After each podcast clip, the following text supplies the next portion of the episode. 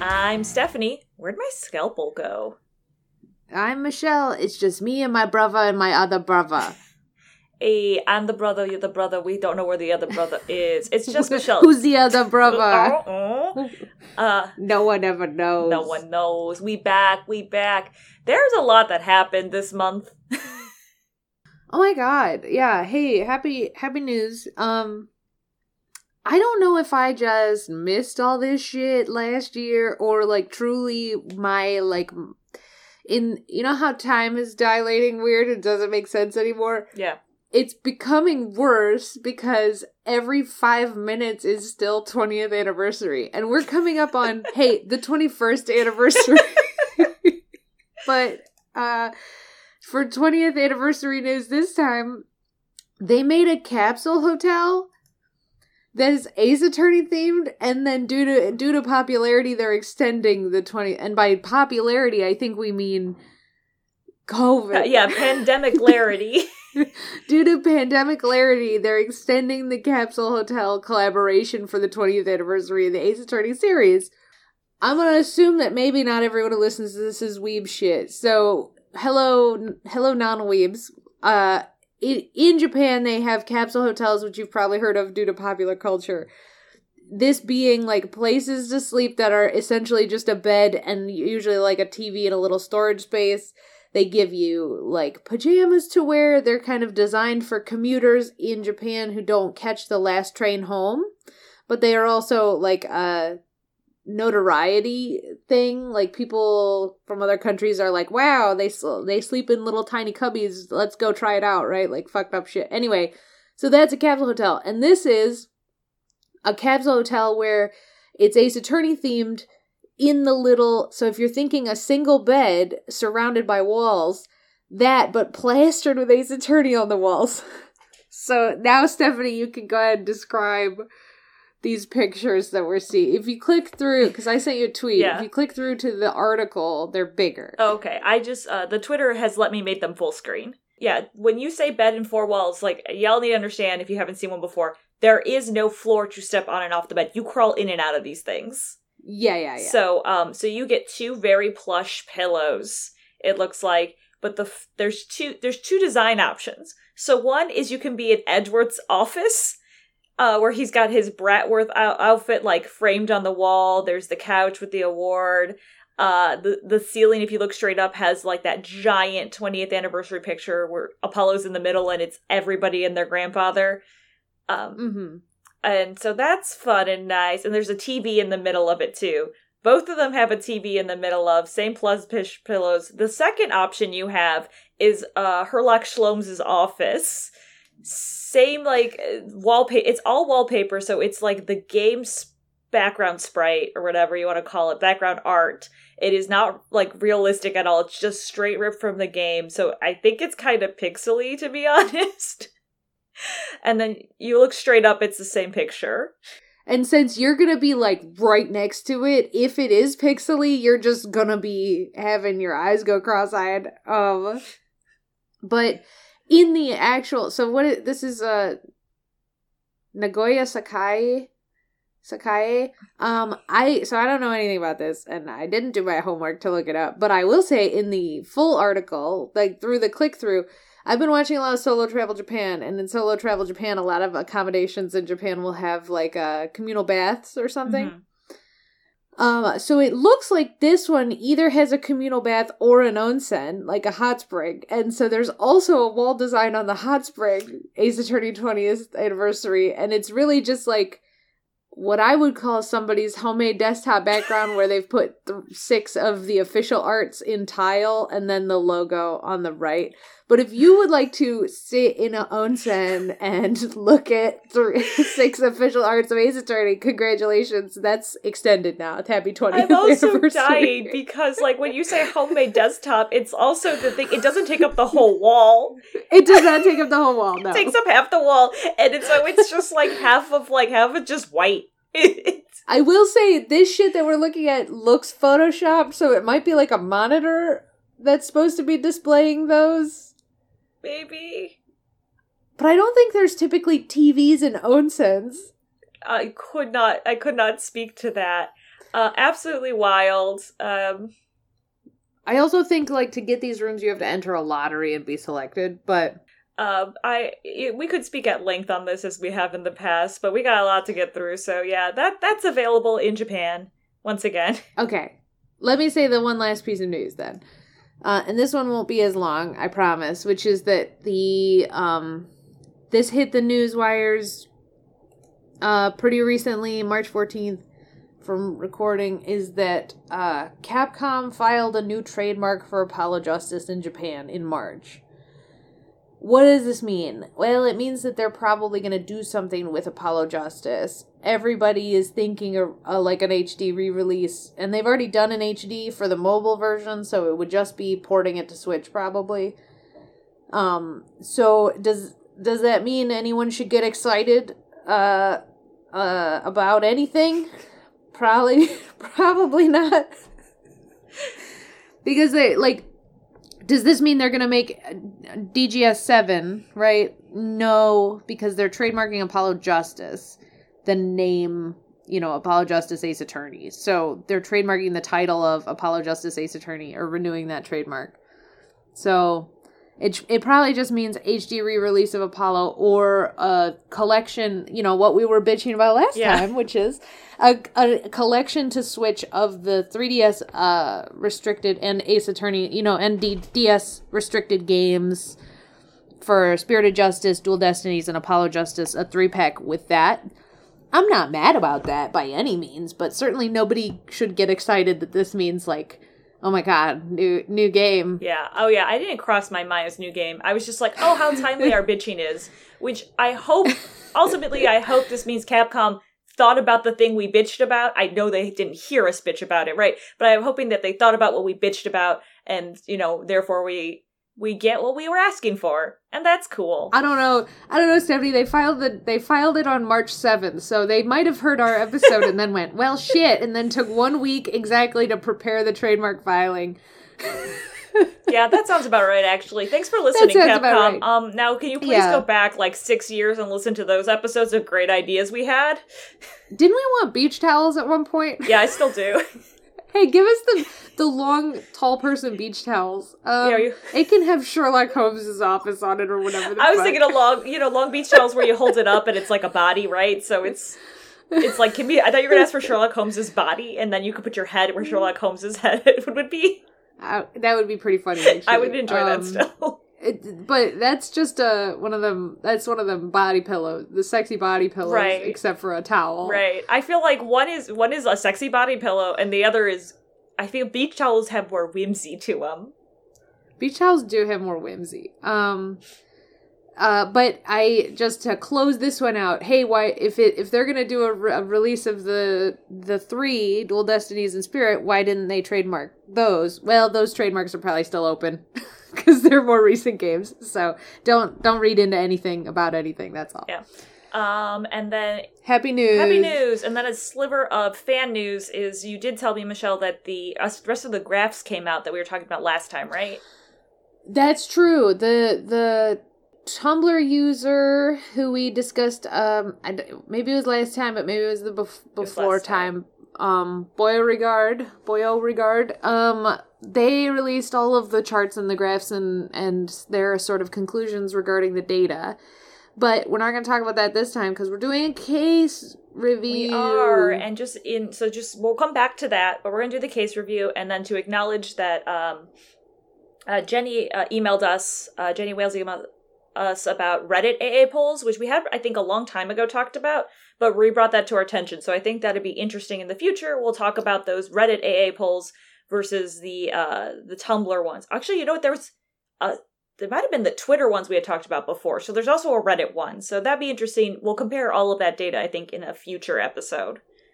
I think that will be really in like in a sort of nerdy fucking way to exciting to talk about because one thing that I do like that Boyle Regard did was um they compared the data for people who uh consume fan fiction versus people who don't consume fan fiction. And you would be surprised the spread on favorite characters changes significantly with people who enjoy fan fiction, which I think is really interesting. But um, we're just gonna have a, like a nerd episode about that shit at some point. Um, and that'll be fun. I will caution anyone because Tumblr is a bad website with bad systems. If anyone is going to seek out that Tumblr, be careful if you're avoiding DGS spoilers. So, just, you know, a word of caution. And speaking of DGS spoilers, we are gonna get into it now. So, uh, people who don't want spoilers for the Great Attorney Chronicles, we'll see you next time. We love you. Love you, bye. Hey, everybody who's cool and has already played this game. We're finally caught up to the last case of Great Ace Attorney Chronicles. No, the first one, not the chron- Not the both Chronicle, of them. sorry. The first the first game of the, the Chronicle set. I am the one who's going to recap it again. So, it's it's got a lot of exposition, so we're going to just get as much through as you help like as detailed without overwhelming information, I guess. You're going to do a great job because one thing, the one word I would use to describe this case is repetitive. It sure is. All right, so this is part five, the adventure of the unspeakable story, the Hounds of Baskerville. Uh, so we start with that very old timey Sherlock Holmes bit where you look at this cool, enormous hound, uh, and they're just like, "Look at the hound!" Oh, and then that's over. Uh, and now we're two months after our last case, and um, after those back-to-back trials we had, which was we first got there and we dealt with Magnus McGilded, and we did uh, our good friend Soseki. Uh, we haven't had a case at all. No, no one has sought our help. So we've just been Classic, classic Naruhodo family. yeah. Uh, we are just like straight chilling in our office and our sorry legal consultatory. I just laughed really hard when they called it that. Anyway, it's 9.13 in the morning, and we get a telegram uh, to Susato, and she starts acting really weird, and, like, is very forced happy but serious, and we're like, Susato, what the fuck? And she's just like, I can't tell you about it. I promise I'll tell you later. And we're like, okay, okay, we won't push. Um, and then we are trying to talking. Susato, I, I keep, I'm going to say we a lot. I mean Ryu. Uh, it was one less letter to type. you, you, me, and Ryu. you, me, and Ryu are all coming on this trip together. So when I say we, that's the royal we I am speaking of. Um, so we learned that the the fire in the omnibus was never solved. Soseki-san should be arriving in Japan right now. Glad he's not dead from the curse of the Reaper, uh, or hopefully like it doesn't ever catch him. Um, and also the Reaper we learned hasn't been back in court since our trial. Hmm. So uh, you kind of like are chilling around your room, and then instead of having this ladder step ladder debate, you have a spade shovel debate, and then you're like, okay, it's time for breakfast. Uh, Iris is making breakfast, and Slomes is over there in the corner, like in a slump. He's like, everything is dead. It's a great day to die. And we're like, that's weird. And then in, in walks, uh, I don't know how to say the cat's Wa- name. Wagi Hagi. Wagi right? Hagi, okay. Wagi Hagi. Yeah, that probably is correct. I was just like, The calic. Yeah. Uh, it's a calico cat that I think is Natsume's. He left it behind because he can't take cats on the steamship. Famously, you're not allowed to bring pets on the steamships. Uh, Iris has created a device of a pet door maker called the Cat Flapomat, and we're like having a lot of fun. I'm using that in air quotes. We're having a lot of fun, but meanwhile, Shloms is like in the corner making strangled cat noises because he's trying to play his violin and he's in deep anguish. And He's having a bad He's having day. a bad day, yeah. and then we notice his desk is empty. And before we had this huge device on it, the analytical scope is missing. And we're like, Iris, what's happening? And she's like, Oh, we pawned it. It's at Windibank now. Uh, and, and we're like, Oh, like, are you that hard for money, Shloms? Like, we don't have money either, but we'd help you out. And they're like, No, no, no. Pawn shops are like banks in London. This fucked me up so bad, and you have to hear it so many times. Like this is the sort of thing you have to accept to accept the premise of the case. Yes. And I have, I did not go into, I did not attempt to prove this historically speaking, but every level of society in London uses a pawnbroker to store their items regularly for no reason, whether they need money or not. Yeah, it's safe. It's as safe as a bank vault in there, they repeat over and over. And so we're like, oh, that's weird. And then the actual cat gets strangled in the in the violin. And we're like, ah, so we like pull it out and we're looking at it. We're like, hey, Herlock, this isn't your violin. Your beautiful Stradivarius that apparently you've had. It, it's he's like, I don't care if it's damaged. And it's like, uh, it, this is a viola. First off, This, I wonder, did you? Hey, Stephanie, give me your give me your emotional journey in hearing about this man who had a Stradivarius violin, mistaking it for a viola. Um, I was I was very hurt. I I uh, I was just like, sir, sir, I don't care. I don't care how you're feeling right now. You would never treat a Stradivarius this way. Absolutely not. I, they're not as rare right then, but they're still very renowned. Sir, there's no way. Oh, it's a viola. Oh, we're making viola jokes because oh, We're making viola jokes. I feel so, I felt so bad for you, a viola player. I felt so bad the good news is because also he can't play the thing. Is it like would a, an experienced violinist just absolutely? It's not like picking up a clarinet and a violinist picking up a clarinet. Would a violinist be able to play a viola? So here's actually the funny thing, and this is why the viola is the butt of jokes in orchestras, is because so many violinists pick up a viola and play it badly because it's a bigger instrument and you memorize your finger positions based on the size of your instrument. And so they all play everything badly or not as well because they're trying to play a violin on a viola, so it does often sound like shit. But so that was accurate. so that's not necessarily like inaccurate, but this thing's also cracked and disgusting, so it's like a bad viola. Yeah. so I was like, fuck, we're making viola jokes. Uh, but this is accurate to how violinists treat violas. Uh, but then we kind of like left the viola joke out of it. So I was I was okay afterwards, but I sat there with like like I cannot sit here for 20 minutes of a viola suck joke. As someone who had played the viola and got a lot of shit for it. Well, yeah. Luckily, the viola the viola gets to live out its days peacefully with after after the events of this case. Yeah, and so Iris is like, uh, so all that aside, uh, we're like, hey, this is a viola Herlock, and Iris is like, oh, you got the wrong instrument back from the pawn shop. See, Hurley sometimes he pawns things he shouldn't. And we're like, huh? um, so so I'm just like, all right, cool. Well, let's just go get my fiddle back. And we're like, but we want to finish our bacon and eggs. And he goes, no, no, no, no. And I was like, I'll warm it up for you later. So we go Wait, pa- hit pause on this for a second. I'm sorry. I hate to do this. I'm going to do this quite frequently. okay. I will heat these bacon and eggs back up for you later. How are you going to do that, girl? With a microwave? what are you fucking talking about? You can- on the stove? It's Victorian England. Made me anyway. I know, I had the keep same thought, and I also was just like, we spent so much time talking about our breakfast and what was in it and how we cooked. Like, I, we spent too much time, like, no, hanging yeah. out. This it's been an hour already of this game. I want you to know this all took an hour so far, and we haven't even set foot. Uh, this is where I start to think that Iris is not allowed to leave Baker Street. oh, interesting. That I spent a lot of this case being like, "Damn, Iris is like housebound or something. Why can't she go anywhere?" Because we all go to the pawn shop and she does not. you know, it's true. She doesn't. Um, and it's next door. it's literally two store- storefronts down. They Yeah. they kick us out. You know, you they, they ask you to move, and you move to the street, and you're in front of the the house, and you're like, well, where the hell? Oh, you just look to the left. There it is. so we go down to Windibank. I, I've been saying Windibank. Is it Wyndham Bank? Um, no, it, I think it's Windibank Okay. because I think the so his name is Pop Windibank, and I think the win the Windy Bank part is the fact that they keep saying that pawnbrokers are like banks. Yeah. Um, but I also think it's a pun on Pop Goes the Weasel. That's what I was thinking. so it's like a double. They tried a double pun here, and it didn't really It didn't land super well. hit either. But you know, I, this name is not insulting to me, so it's No. fine. Um, and he's the one who's running the shop. Um, so we tell him about the mistake of the viola versus violin. He immediately runs, grabs a gun, and puts it to his head. Uh, Oh, literal God, trigger warning. yeah. He does this repeatedly.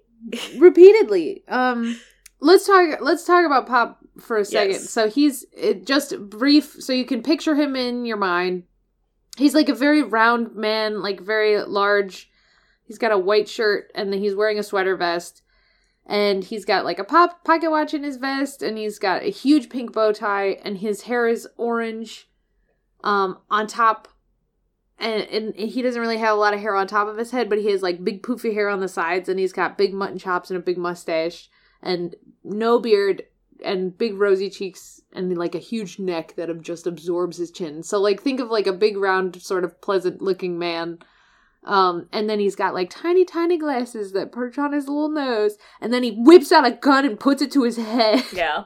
Uh, I will say I really like his character design. It was refreshing yeah, I to liked see. him too. But I, yeah, I really liked his design, and I actually liked his character. But the gun thing really just was wasn't okay with it.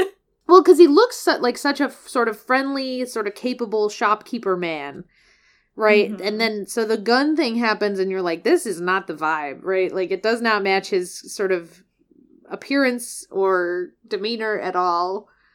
That's that that's true. That's probably what the unsettling thing is. But yeah, so that's Pop. And so we're like, hey, and Her- Herlock's like, I'm gonna go give him the biz. And he goes, You gave me the wrong instrument. He runs, grabs the gun, and he goes, I am so sorry. I will pay for it in my own life. Except you were the one who grabbed the wrong instrument. And Herlock's like, What? Apparently, Herlock, like, a week ago walked in and goes, Hey, I'm here for my stuff. And he, he's like, Oh, there it is. Grabs it off the wall and leaves. And he grabs the viola instead of his Stradivarius. Um, and Sholmes just like, Oh, did I do that? So we get back the viola, we get our Stradivarius.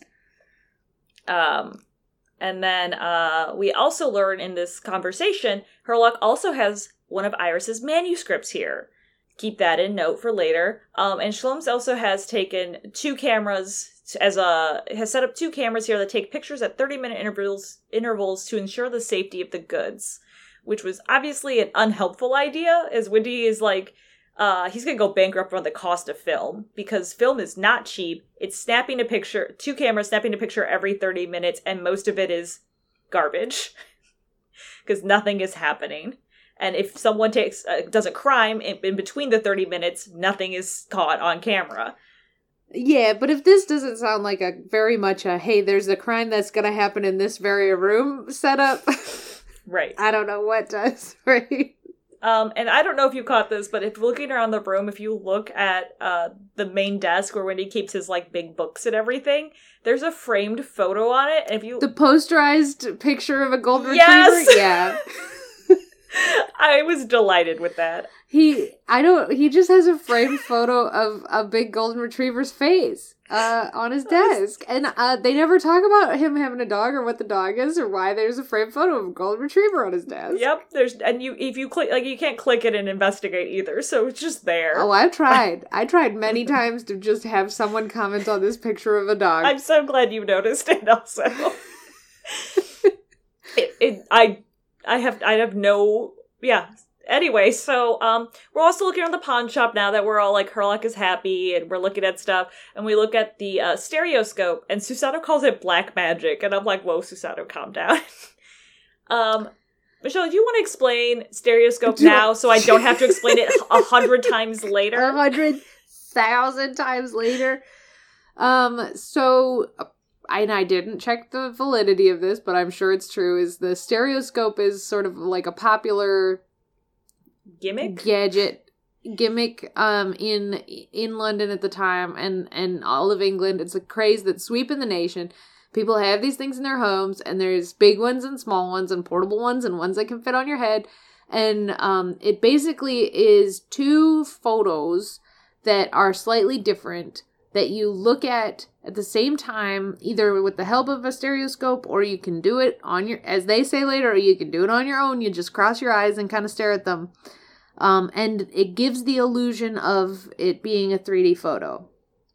And that's literally it. But i hear i know what you're hearing right? You hear the tr- you hear the words just kind of that i said. Some of them are orange right? Because they're important. 3d right this seems like a gimmick that was using the 3ds that did not translate to switch Right. at all. And I got to a point where they get to they tell you about it multiple times like here's how the stereoscope works cross your eyes and look at the pictures and it'll look like it's in 3D because the photos are of slightly different angles which gives the illusion of depth. It's it appears to be the same photo but there's actually subtle changes to it that make it pop up like pop out in in the stereoscope. And they make you do it. They make you try to do it with your own eyes go cross-eyed later, right? They're like stare at the screen cross-eyed and see the illusion of depth. And I did try I don't know if you tried, but I tried. I am not Um, physically capable of crossing my eyes. I don't know if I am or not. I have tried Um, this as a child. I've seen a stereoscope. I've like used one, and like I like the stereoscope helps because I, you don't have to be cross-eyed. I physically just can't do it. I can't go cross-eyed. So like they go, I'm like I knew this about me already. So they're like, just cross your eyes, and I'm like I can't. yeah, I it's not something that I have ever tried to do and I don't know if I was able to cuz you're theoretically if you can do it then the two images blend into one image.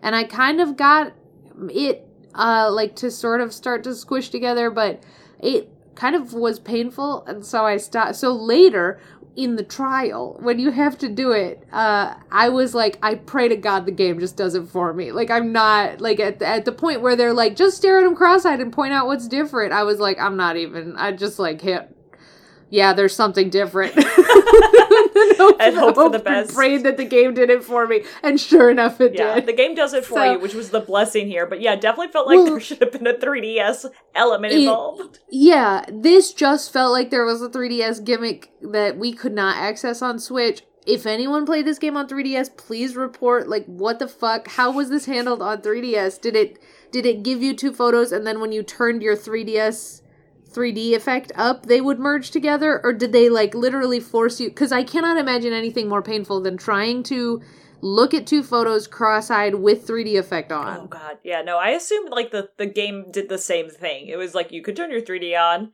and then if they merged together, you would actually get like the 3D pop. And Yeah. but instead, you get like everything is blurry here, and you get the actual like thing clarity in the Switch version.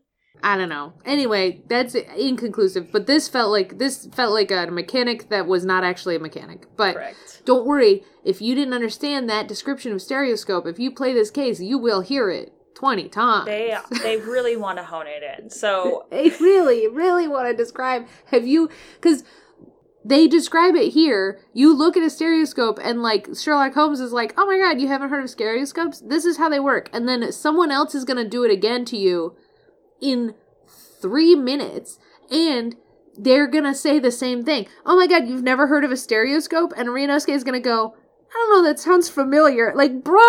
three minutes ago, and then the next if you day, can't pay attention, yeah, the next day, uh, Ryunosuke again is like, she's like, "What? You haven't heard of stereoscopes? It's the new craze that's hitting the nation." And he's like, "I, I think it sounds familiar." like, you motherfuck. Uh, so hopefully, Anyway. hopefully you got it. Basically, all you need to know here is stereoscope is they're going to make us look at two pictures to merge into one to see a 3D pop because they'll be obviously It makes them look 3D. Yeah. Yeah. it makes it makes little piece of paper look 3D. That's it. So while we're like looking at the nicks and nags, uh, Gina Lestrade comes in the pawn shop to and and she's like screaming about a metal disc. And she's just like, it's worth money. He goes, no, it's not worth anything. And then uh, Herlock and us are like, hey, Gina, what's up? And she goes, bugger off to, to Herlock. And he does. He like mopes and walks away. But we're like, no, what's up? Hey, you got a nice coat on. And she's like, uh, I got this music box disc. It's worth a lot of money, but Wendy here isn't biting. And we learned that for music boxes, it's another craze that's sweeping the nation, that has swept the nation, but they're moving to gramophones now. But basically, it's uh, these discs that have bumps on it, and they play like music box note, music box sounds. But every music box is kind of custom and has their own discs. And since she has this disc, um, and we don't know what player it goes to, it's not really worth much. We're like, hey, why are you here? Like, what's up? Like, we're like trying to press her for more info, and she's here to redeem the coat but we're like, mm, you probably stole it because it doesn't fit you super great. She's got the sleeves rolled up like it's too big for her in the arms. Uh, she got the coat, and then in the coat pocket was this music box disc. Um, you're you the player are like, uh, you probably stole the ticket to pick up this item and pawn the disc. That's kind of the vibe she's Yeah. giving you because she's not telling you the whole truth. She goes, I had this ticket, I knew the password to get the like to get the item. It's my coat, and I'm calling the thing that's in my coat pocket. And you're like, Well, she keeps saying it's her dad's. yeah, and then she's saying it's her dad's. And so we're Yeah. like, mm, Gina, you're kind of lying. And then a like uh, postcard picture perfect English gentleman walks in. I would, I would, I'm gonna challenge you on that for a second. This is exactly I- what Ryu says. I had this in quotes. okay. Ryunosuke's idea of a postcard picture perfect English gentleman is a JoJo's character, is the problem. Uh-huh. but I'll describe this dude. Uh, he's he's blonde and he has very very uh light blue eye, like ice blue eyes, right? hmm His suit is predominantly white. He's wearing a white top hat. The lapels on the suit and the hat band are like a dusky purple checkerboard. So sort of light purple, dark purple, but all of it in the pastel shade. Mhm. Um, and then he is in a vest that's the same sort of dusky purple, but it's striped. So, okay, so we got checkerboards, we got stripes, we got white, we got purple. He's got an aqua blue ascot with a gold napkin ring, Mhm. it close. If you've ever seen napkins, cloth napkins in a napkin ring. And then he's got like an aqua pocket square. Um, his belt buckle is horseshoe shaped. He's extremely pale. And then he's got like a Bishonen face, basically. It's kind of a severe face, but anime pretty boy. And he does JoJo's poses. He absolutely is doing like weird shit with his arms, like noodle arms, JoJo's poses the whole time. And there is a dude in JoJo's who wears a white suit with checkerboard accents in in Grandpa's season. He's I think he's Yeah, he's Ario Speedwagon. Speedwagon. Yeah, so he looks like Daddy Speedwagon completely. And then except he's in a different art style. And then he has a walking cane, which is important later, but uh this dude is I I would hesitate to say that he fits into this game art style, but you know, here we are. His name is Eggert Benedict. Yes. Mr. Mr. Benedict walks in, um, and he goes, Excuse me, uh, that girl there stole my ticket. Um, that is my coat, and that's my music disc. And Wendy's like, ah, yeah, this this probably checks. Gina's been here before, and she's not like the most honest of gals kind of thing. And, and Gina's like, this is my coat. This belongs to my old man. Therefore, it's mine. And he's like, well, it's mine. And so are the discs. So he goes, what's the watchword? And he says the word professor, the date of deposit description, the watchword all match. So we're like, clearly this is his ticket. Um, she stole the storage ticket. And she's like, Gina's like, I had the ticket. I knew the watchword. I paid you the money. It's mine. But nobody believes her. So she hands over the coat to Benedict. Uh, he and Gina both slip kind of in this conversation, though, that the coat doesn't actually belong to either of them. Uh, which not surprising for Gina, a little surprising for Benedict here. Uh, so, but we, it's kind of like a who found it first kind of thing. So Ben lets it slip that there should be two discs, but there's only one in the pocket. And Gina's pissed, so she tries to grab the disc from him because he's trying to leave with it. And now Ryu's like, uh, uh, uh, uh, I don't know what to do. And then we're like looking around and we see Slomes is in the corner eating a 7% caramel bar, waxing poetics that he was banished to the corner and left alone and was miserable. I'm gonna stop. I'm gonna stop interrupting because we have lots to cover. But for, I want you to know for this part because it's very stressful. It's like, who do I give the disc to? Shit, fuck, right? Like, so I, my instinct was not to look to the right and find her Herlock. My instinct was I left. That's The that's what I thought I was supposed to do. I literally left and went outside, and then I went back to Baker's. I was like, "What?" Do, I'm like, "Well, I'm going home, I guess." and then I was like, "Well, shit, I guess I'm supposed to do something." Because then I just kept clicking on. There's like a music box in the corner, which I just kept clicking on, like put it in the thing and play. That's it, also what I thought I was supposed to do. play the thing. And that wasn't the right answer. And I was like, well, shit. And then I looked to the right and I'm like, oh, I guess Herlock has to solve this for us because my instinct is like, well, neither Solomon's baby, right? You neither of you fucks get to have it. It's mine now. I definitely I don't know how I ended up doing I tried the music discs and I think because I was examining the room I looked to the right and I like found Herlock. But I I mean my instinct was like am I supposed to leave with this? Like I just don't want to give it to anyone. I yeah, no, nobody gets to have it. I also kept talking to Windibank like, "Hey, bro, solve this. yeah. like, it's your shop. Kick these fucks out or something." Right. And like Gina's like the one who gave the word, but this guy walks in and Windy wrote the word down right in front of him, so he was able to read it off the paper right in front of him. Yeah. I think it's important to point out at this point that is this where the blood gets drawn because they're fighting over it? Um possibly. I I think it happens later. But um uh, but anyway, so we, we consult Herlock, and then we do a da- he does a dance of deduction. It's a long one, It is a long one. um, but basically is what because it's so long because Herlock here decides to blab about federal money reserves and government secrets.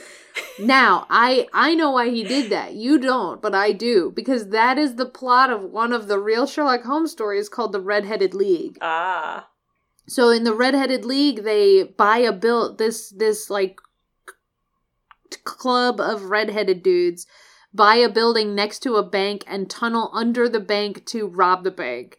And Sherlock Holmes, this is the Sherlock Holmes story where I realized that, like, actually Arthur Conan Doyle's full of shit because there's no way in Redheaded League to solve the case before the end where the case is revealed to you because it's really just Watson riding around in carriages until it is later than revealed. And then Sherlock Holmes is like, You didn't figure it out? Of course they bought land next to it and tunneled underneath it and robbed the bank that way. And like, no, I was riding in a carriage looking for your ass the whole story.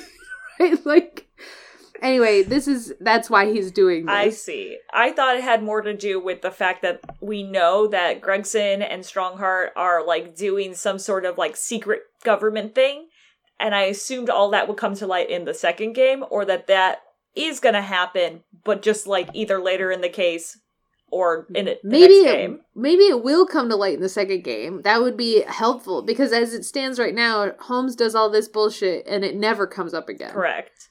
Um, it was not connected. I assumed it would have been connected and it wasn't. So he comes up with all this bullshit, which now I have a little more insight into that. And we're all like, what the fuck? So we go ahead and fix this, you know, we fix it like we usually do. Um, the coat is too tight on Eggs here, who puts it on. I also refer to him as Eggs in my note for the rest of the game. Uh That's fine. Egg- eggs or Eggsy. I think Eggsy's a real uh nickname in in the UK. All right, well, I'll say Eggsy. Uh I started calling him Ben for Benedict because that's a real name, and then I switched to Eggs because I didn't respect him. no, yeah, nor should you. But I know, like Eggsy Benedict is a clear pun, right? That one's very clear. It, it is one of those ones where you're like, ah, well, this one's a clear one, but later they're like, clearly that was a fake name, and I'm like, fuck you, game. yeah, that really got me at the time too. like, you mean I'm supposed to just assume the ridiculous ones are fake? Yeah. Ugh. Um. Anyway, so we're looking at him, and um, basically, I've every dance of deduction can be solved if you stand behind the guy. Instantly. It happened in the last case. It happened in this case. Every dance of deduction is stand behind someone and you you know they're lying, right? He's got those his he's got notes describing what Gina looks like. Clearly he was on the stakeout for her. He's got the coat on. It's got a tear in the sleeve. We look at his like cane. His cane has initials on it that say AG.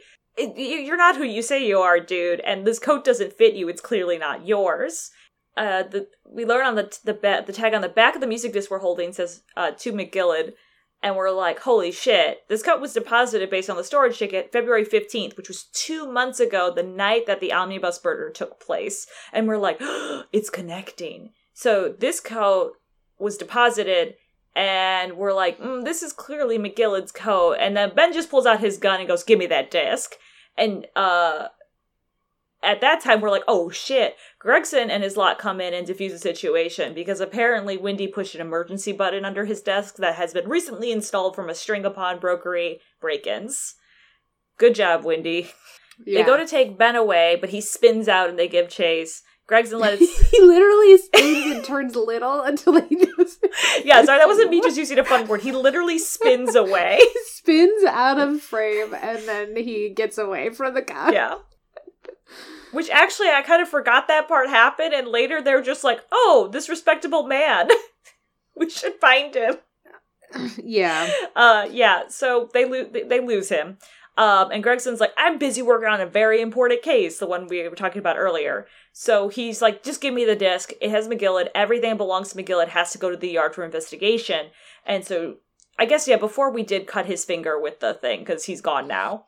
Yeah, he which is only notable because now the disc has a little tiny smear of blood on it. It was just his finger on the bumps of the disc. Like he's fine. He was he also wearing up. gloves. He wears white he's gloves. wearing gloves. But yeah, fine. I don't know why he got his finger cut, but he did. Yeah. Um uh so we leave. We ask Gina, who has her coat again, uh, for dinner. She runs away. So we go home, we tell Iris what happened. And Shlom's just like staring at his empty desk, and we're like, "Hey, what's up, buddy?" And he's like, "Don't talk to me. I don't know who you are." And we're like, "Okay, whatever, dude." Uh, and Iris is like, "Oh, I love Ginny." Uh, is what she calls Gina, and and then we finally learn that her parents aren't here anymore. Mom died when she was a baby. We ask about her dad, John, and she's like, I've never met my dad, but he's doing important work and he's about, and I can't wait to see him one day. And for some reason, we're surprised to learn this, Susato and Ryu. Yeah, and they both kind of look at each other and go, "We're not going to tell her." Um, and she like mentions Iris mentions she's like she's been Herlock for so long it actually stung when she learned he wasn't her dad, That's and it made me sad. And it also made it sound like I like Iris thought John was dead for a long time, but not that he's dead. Yeah. He's just been away at work, basically. Yeah, and then we, heartless fools, know that her dad is dead and do not tell her. Yeah. Yeah, and and uh, that's not gonna come back to bite us at all later in the next game. I can sh- I can surely, you know, smash cut to the future. Ryunosuke Naruhodo on a dock, thinking, "I have the best friends in the world," as he's not telling one of them that her dad's murdered. right? Like, fuck you, kid. I- anyway, keep going. Herlock snaps out of it as we're like, ooh, ooh, pulling our collar about this dad business, and he goes, "Hey, look, I made uh, an impression of the disc onto that my caramel candy bar because it's the best thing invention I've ever made. You got a snack and takes impressions really well. Anyway, I don't know how to play it because we don't have the right music box, so I ordered one of every music box in the, in all of England, and we're like, oh, okay, uh, thanks, I guess. so." Susato's like, oh, by the way, Iris, I can't believe you have a manuscript called The Hound of Baskervilles. And everyone's like, how the fuck do you know what it's called? And she's like, uh, and she never explains that ever. But she acknowledges it. She's like, I will tell you later. I can't tell you I'll now." tell you later. Yeah, I don't. I'm not ready to explain it now. Yeah, so things are tense, but Gina shows up, and so we're like, oh, hello, Gina. Like, let's have dinner. Let's have a slumber party. Gina teaches us how to, like, do sleight of hand tricks. So we go up to bed, and Susato's like, oh, by the way, that telegram this morning, uh, I've been summoned to go to the Chief Justice office tomorrow morning. Uh, and, he, and Ryu's like, oh, cool, I'll come with. And she's like, no, it's just me. And we're like, okay, all right. Um, Iris and Gina come back upstairs, and they're like, hey, we stole your armband. Here's it back uh Susato, you gonna tell me about why you know about the manuscript? She goes, No, I need more time. Uh but why is it at like the pawn shop? And Herlock told Iris when she wrote it, it wasn't the right time, and he wasn't at liberty to say why he couldn't publish the manuscript yet, but he would one day. And Gina's like, That's bullshit. Adults are bullshit. Uh you know, she's glad she doesn't have parents 'cause parents are rude. I think Herlock is lying. And Iris is like, no, I want to believe in Hurley, even though I'm like worried it's not even at the pawn shop. Like he's Gina's like he sold it to somebody. That's why he's he's like raking in the money or something. And so we all kind of go to bed feeling bad, and then we wake up in the middle of the night, and Herlock's like, "Hey, Gina went missing," and we're like, "Oh shit!" And the Windibank light is on, so we think Gina went in there to steal the manuscript, or at least prove it isn't there, and that her you know, that Herlock secretly sold it, and Susato knows why, you know. So we run over there, and Susato comes with. And the door is open, and we walk in, and there's two dark figures inside. They shoot Herlock immediately and run away. uh, Herlock's Yeah. on the floor going like, "Ah, get after them!" And so Ryu's like, "Uh, uh," and then he runs, but they're gone. And as we're outside, a policeman goes, "What are we? What are you doing?" He goes, "My friend's been shot." So we bring the police officer inside. Herlock's alive. He's like, "Check the storeroom," and we get our little anime cutscene. The door is locked, but there's like a weird door flap in it. Um, and I wrote the word "weird flap" in the door because I thought it was weird. Yeah, and I mean, like, it may be giving a little bit away, but it's so earlier when we were having whimsy breakfast time and the cat comes in the cat door, Iris had invented a cat door making machine that can make a cat door in any object. yeah. Um, So, anyway, the you look through the flap and you see the Moida the saying, more to see. Windibank is face down. There's a bullet hole in his back, and on her side is Gina with the revolver. Both are unconscious. Basically, yeah, that's like the, the smash cut there. And then we go back home um, without Susato, and Iris is like, I woke up and I just had a note. Everyone's gone, and a note saying, stay here. What's going on? So we're like, so Herlock is in surgery and isn't allowed any visitors. Susato's in police questioning. I've just got out of police questioning. Um, and Gina is uh, the suspect. Uh, and Iris is like, well, we gotta go see Herlock anyway. So we, you, you're allowed, like, you're like, you're not allowed any visitors, but you're allowed to go to the scene anyway. So I did, but he's not there. He's not there, yeah, and and this is where Iris finally like leaves the house, and I'm like, oh, okay, so she's not locked in Baker Street for some reason. well, we first meet Iris at the courthouse, and she gets G- Gina and like goes back home. So I didn't have that Yeah. that that thought, but that is interesting that she also just almost never leaves the house. Yeah. Um, all right, so so you have a couple options of which area you can go. So I went to the hospital first. The policeman's like, he's still he's still in surgery, uh, and we're like, he's like, you guys aren't allowed here, and we're like, we're next of kin, and he's like, oh, well, if that's the case, and I'm like, that's not how off limits work, but whatever. uh, and basically, Herlock can't like the anesthesia won't work because he's had too much coffee, so he's still like waiting to pass out, I guess. Uh, so we come, we'll come back later. So I move over to the prison in this instance, and Gina has her coat in her bag and points the smoke grenade gun at us, which is real shitty prison work, but whatever. She tells us she gets lost, she loves stealing, that's why she broke into the pawn shop. She doesn't want no public defender. No, you can't represent me. And she won't tell us anything. She says everyone lies, and she's the biggest liar of them all. Take this picture of a white cat I found in the coat to remember her by, and then tells us to leave. So you look at the photo, and it's a it's another pawn brokery redemption ticker, ticket, and McGillard still had it, and the date was two days before the omnibus crime. And it's for a box, for a small for box. a small box, yeah. Uh, so we're like, hmm, interesting. So you dupe, dupe, I dupe, dupe, dupe over to the pawn shop and talk to Gregson, who overly gushes at Iris and drinks some tea she gives him. Like Gregson's behavior is with Iris is just so saccharine. Yeah. So he tries to give us grief for letting the two thugs give away, but apparently they had immediately been apprehended by the police overnight. So they, ha- but they are pressing charges on Gina. We ask Gregson what up, and he's like, "Well, I owe basically my salary and my prestige to Iris." Uh, so we ask if we can investigate though, and he says he, we need to get representation papers from Gina so we can investigate the scene. This is the first I've heard of that. Uh, yeah, that's a thing. that's a thing apparently. So, um, um, Gregson tells us that also Susato left a message saying to meet her at the Chief Justice's office. She doesn't have returned for her to get home, so we're supposed to meet her there. But basically, she went from questioning, the police drove her over to the office. So we're like, okay, we'll go meet her. And he's like, can't believe you're using, you know, using the yard as a as a pen service, blah blah blah.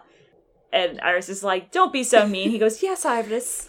Yes, Iris. It's compensation, Gregson, for watching you do this 20 minute long tea drinking animation every five seconds. God. Okay. um, oh, sorry, that happened. And then he tells Susato to go meet her. So we go meet Susato, and we overhear her talking to the Chief Justice Stronghart. And he said that Susato's dad has fallen ill 10 days ago, and she has to go home immediately. So she's take it takes 50 days to get home on a boat. She's leaving first thing tomorrow morning. So um, we're like, holy fuck, Susato's leaving. And Stronghart's like, ah, that Gina case is op- open and shut. The yard has much bigger fish to fry. And who the hell is this little girl talking in my office? I didn't invite a child here. And we're like, oof, harsh. um, but you know, I get it. Yeah. It's just one of those things where, uh, and this comes up in the case later, we become so embroiled with Herlock and Iris, we assume everybody knows who they are or cares who they are, and that's not true. Yeah. Which is good to know. Um, we ask if we can represent Gina, and he's like, um, she has to be the one to say yes. You, I can't just grant you permission for that. So we go back to prison, and Susato lays on some serious guilt trip. I'm like, Gina, I'll never see you again. You've made my friends unhappy by not letting them represent you in court.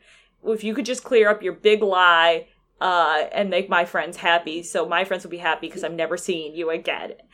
Yeah, essentially make us hate you so that way we don't feel bad for not representing yeah, you. it's like it's my last request as a judicial assistant, right? So Gina's like, I lied at the McGilden case, McGillen case. I was hiding under the seat. I heard the thud. I was pulled out and sat next to the body. It was my hands that were covered in blood.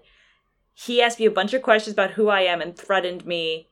There was the disc in the omnibus, and she he made sure she told no one. So McGilded and Mr. Mason were awake and talking the whole time. Gina couldn't make out the convo. Once they stopped, when the other guys saw the cops, Gina went back under the seat. McGilded gave the driver 10 guineas to take his coat to the pawn shop, and once they were all gone, Gina was able to slip away on the conditions she told no one and to take the redemption slip to, from the driver and hold on to it till McGill came back for it. If he was delayed, she was to extend it past two months, and he gave her money for it at the pawn, bro- pawn shop. Uh, and she retrieves the ticket from the bushes the following day. And he's also coached her on what her testimony would be. So he had threatened to chase her and her orphan game out of East End. They have nowhere to go. So we're like, okay, Gina, thank you for telling us the truth. Please sign these representation papers so we may go investigate. You can tear them up tomorrow if you change your mind, but we really, really want to find out what the truth is. So she signs it. And then we're also like, oh, by the way, Herlock's been shot. Bye. um, so in case it's not clear of how the pawnbrokery system works, because I explained it a lot in the game and I realized I didn't explain it here. When you go pawn something, you have 30 days, I believe. You have a I think you get to pick.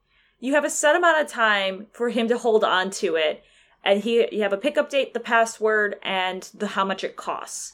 So you can go there and be like here's your money here's my ticket here's my password please retrieve my item. And he retrieves it out of your item. If you cannot pay he puts it on the shelves to sell. Um, so that's how the pawnbroke system works. And so gina only knew that she had to get the coat and she had to pay to extend it and she had to get the ticket back to him. But then mcgillig died, so she was like, ah, I guess it's mine now.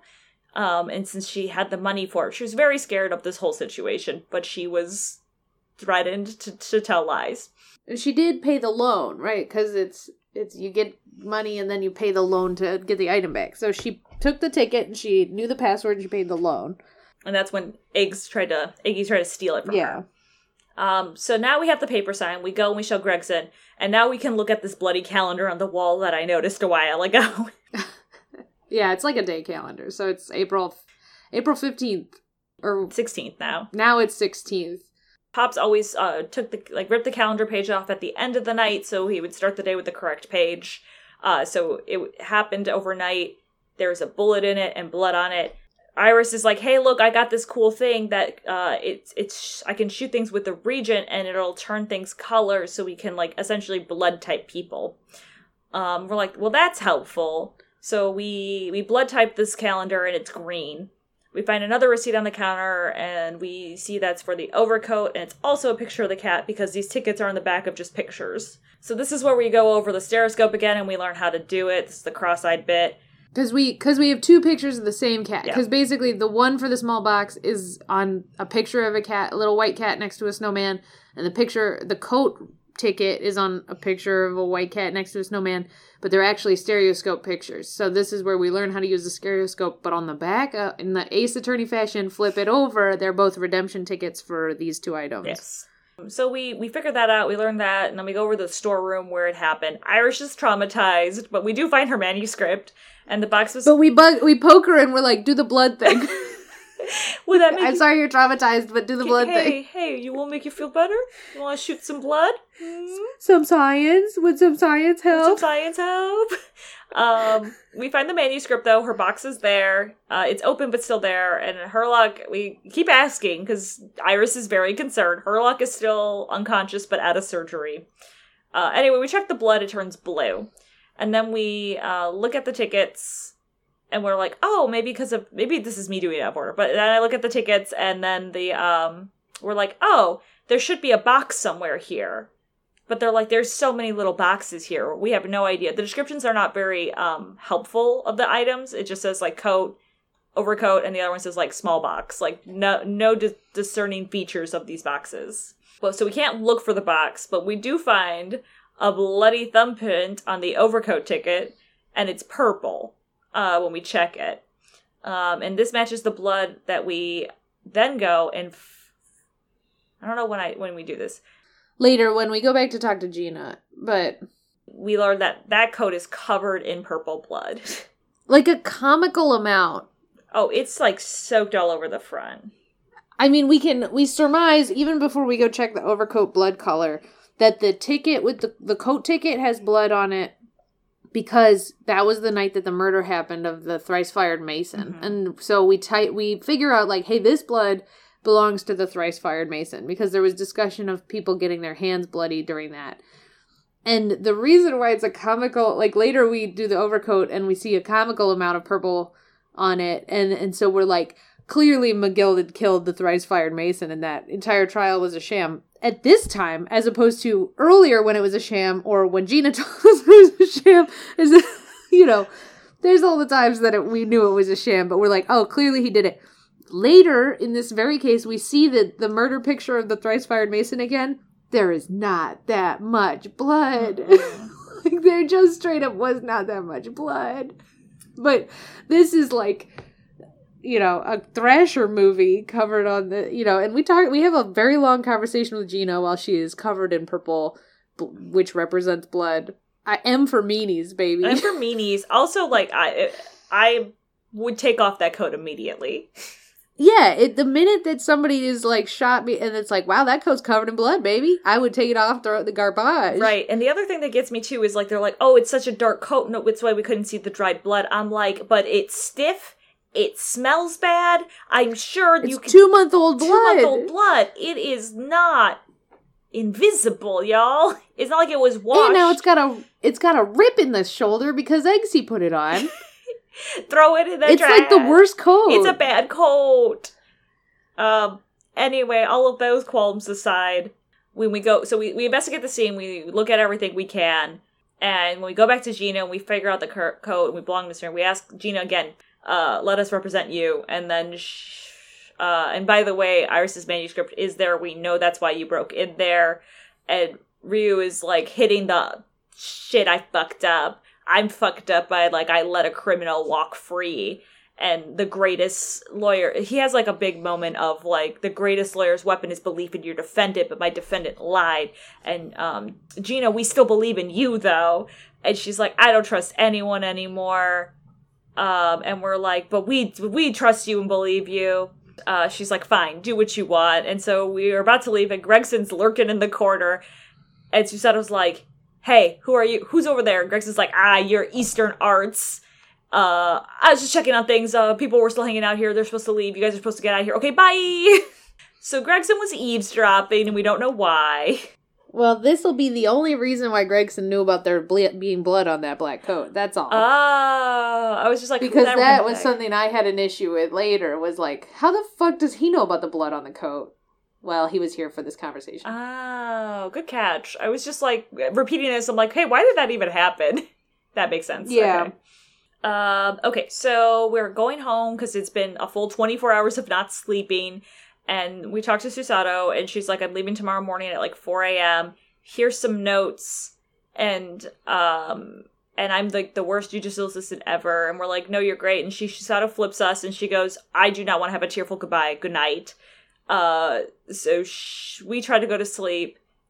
And sometime in the small, according to the game, small hours of the night, we see that Susato has gone to Herlock and has made some sort of secret agreement from the looks of it. And then that's it. That's it that we get from Susato. We wake up in the morning and she's gone. Uh, she had to get on a train at 4 a.m. to get to the boat. Uh, and so we finally get to the trial. We are finally, after me talking for what, half an hour? More yeah, an hour? Now we're finally at the trial. Now we're finally at the trial. This trial is only a one day case. They did all of the investigation in the beginning, and now we have just straight trial. Um, yeah. So Herlock is supposedly uh, still asleep from the anesthesia. So Iris is going to stand with us in court because we have no one else on our side. Van Zieks is back, and the judge is like, "Hey, dude, what's up? Like, it's pretty erratic. Why are you back again, You, bro? le- you came, you left. What's up?" And he goes, "Well, I hate rich people like McGillen, and I and I hate Japanese people. I was And the judge is like, "Well, uh, good to have you, I guess." he was just like, oh, hmm, okay. it's, it's, it's, it's so stupid. Imagine going into a court of law and be like, "Well, why'd you take this case?" Well. I took the McGilly case because I hated that guy, but more importantly, I hate all Japanese people. What the fuck? Just, yeah, the judge is just like, hmm, what the what the fuck indeed. Uh, anyway, we meet the we go and meet the jury. The judge is like, I'll allow it. That seems fine. There are so many things where I'm like, clearly you just suspended the trial. Like This is this trial should have been suspended, closed sessions. Like so many because the next thing the jury we'll talk about the jury but that should have also been an instant suspension of the trial but then also the first thing naruhodo does is go bitch i was there yeah. so many things should have just this trial just shouldn't have happened.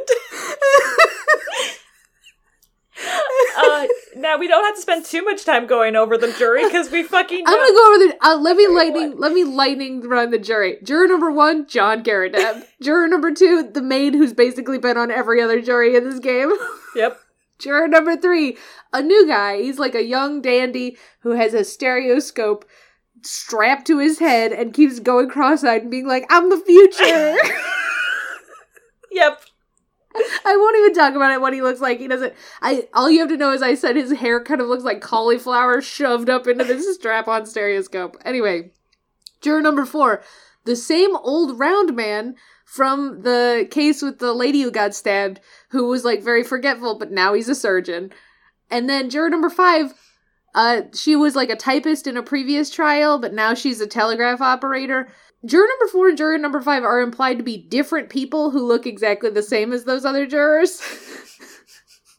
juror number six, literally the Russian terrorist from the boat case. like, And we even asked, "Hey, don't I know you?" the first thing during the summation examination, like for Naruhodo's like, wow, I've seen a lot of these people on this jury before, but summation examination comes up. The first thing we say is like, hey, aren't you that Russian revolutionary who like bombed a building? Aren't you a terrorist? And he's like, no, I'm a, I'm a tourist. I am a tourist. Which then we also later asked, "How is a tourist on the jury?" on a jury. It's isn't it? Yeah. Hey, Iris, isn't the jury composed of denizens of London? Don't you have to be a citizen of, in this case, London to be a jurist? And she's like, yeah, I don't know, man. yeah, because she doesn't. Because I mean, she does. She's like, I don't know No, much about law. dead. I'm a child genius, but I don't know about the law. Sorry. I just can't believe. Like, I saw the jury. Like, you know, it's I'm I'm here, sir, because I hate Japanese people. Immediate flash cut to the jury. Who's all these fucking people?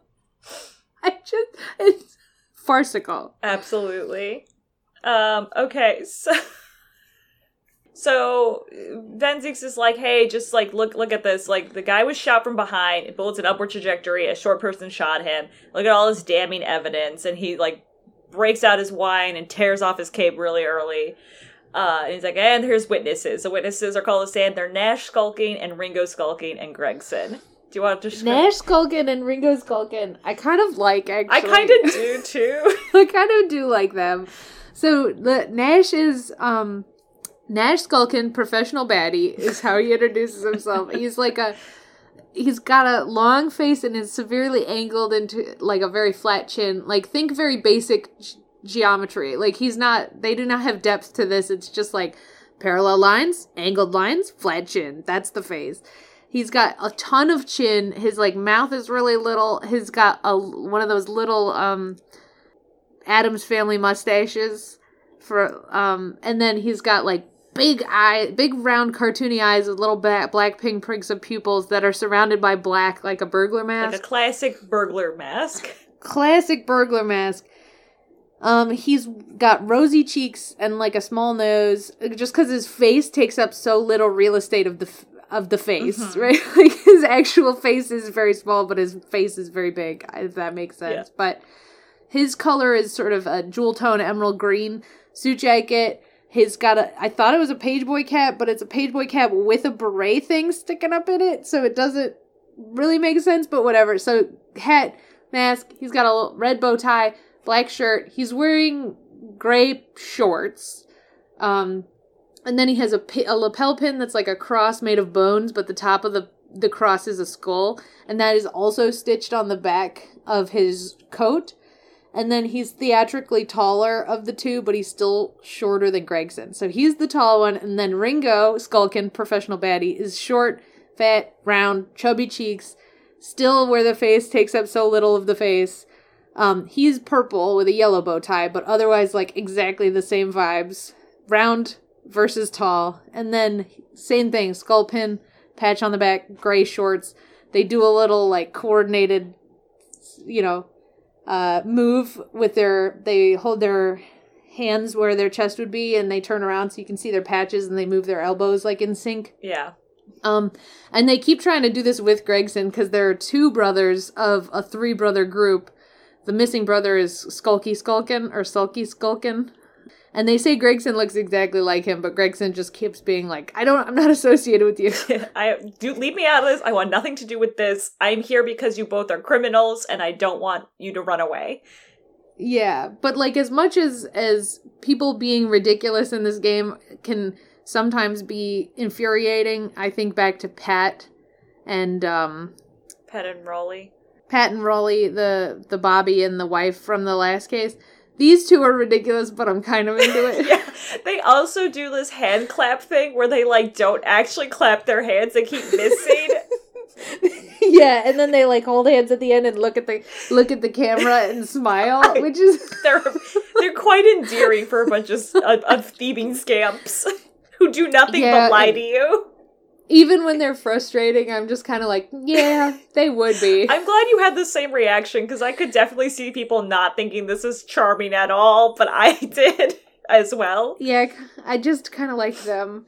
I don't know. And it's kind of like the Gyarados. Like, even though the Gyarados were, like, annoying as shit, I was like, no, I kind of like them. Yeah, because they love each other. It's one of those things where, Yeah. But also, I didn't like Pat and Ro- like the the cop and his wife because they were they were too in love, right? It didn't, they didn't actually feel like they really cared about each other. It felt like an act. Yeah, it felt like an act and it felt like it was it was an like pat really did but raleigh didn't because every time she was like laying it on thick and he would just be like yeah whatever right like I'm asleep. Please let me sleep. yeah it, i don't know so anyway I, I we, that's a like a weird social dynamic situation that I don't understand. Anyway, Skulkin Brothers, love them. Yeah, great. Having a great time. Uh, so. Uh, Gregson's like, can I stay on the stand, please, Your Honor? Because they are under arrest for trying to burglar the pawn shop, but they did witness the murder, so that's why they're here. Um, and they try to say, like, they're like, oh, yeah, we left, we didn't do anything. And we're like, I was there, motherfuck. You shot Herlock Sholmes. And they're like, oh. For which some reason, Von like, yeah, prove it. Prove that they shot anything. Immediately. yeah, it's it's like yeah, I was there, and Von Ziek's like, well, everyone else here was not. So and we're, I'm like, Herlock Sholmes is in the hospital, and that doesn't count. And later it's revealed that, of course, the surgeon on the jury was the surgeon who did Herlock Sholmes' surgery. That comes up later, but you'd think that here, where it's like, well, prove that Herlock Sholmes was shot, that man would have been like, well, in fact. And so we we do we immediately hit a jury summation. As usual, and I keep talking about how this is not compelling story wise, but yeah, immediately, you know, opening case of the prosecution, immediate summation examination. yeah. And so it's really rough. Uh the Russians just like these boys are good boys. And we're like, no no no, they're liars. And he goes, "Oh." And so he changes his mind, and then the rest change it based on the facts that we take photos from one and three o'clock, or sorry, one and one thirty. Sorry, one and one thirty. And then we look at the mysteroscope and see the things on the counter were moved, even though they said they didn't touch anything. And it probably wasn't by Gino, it was probably by the boys. So people were like, hmm, this is compelling enough. I guess you can have a, a trial. This, in retrospect, this was the time where I was like, please, game, just do it for me. And I should have been paying more attention because I may have noticed something that comes up way later in the case. The door, the peephole door on the door, Mhm. in this picture versus the next picture is in one of them and it's not in the other one. Right? If somebody had noticed that, you player, you out there, audience, if you had noticed that at this time, I can imagine you frothing at the mouth for the rest of this trial. Oh, absolutely. I didn't notice, so I wasn't frothing at the mouth for the rest of this trial. But I can totally imagine somebody being like, "Why am I pointing out the books when there's a door in the door in one picture and there's no door in the door in another picture?" Right. I Right? and I think the game counted on because like if they do the picture merge for you, that that part doesn't pop out, right? Only the stuff on the counter pops out. Yeah, but if you can look with your But if you human look at the eyes, two pictures side by side, right, that didn't pop out, but those things were indeed different.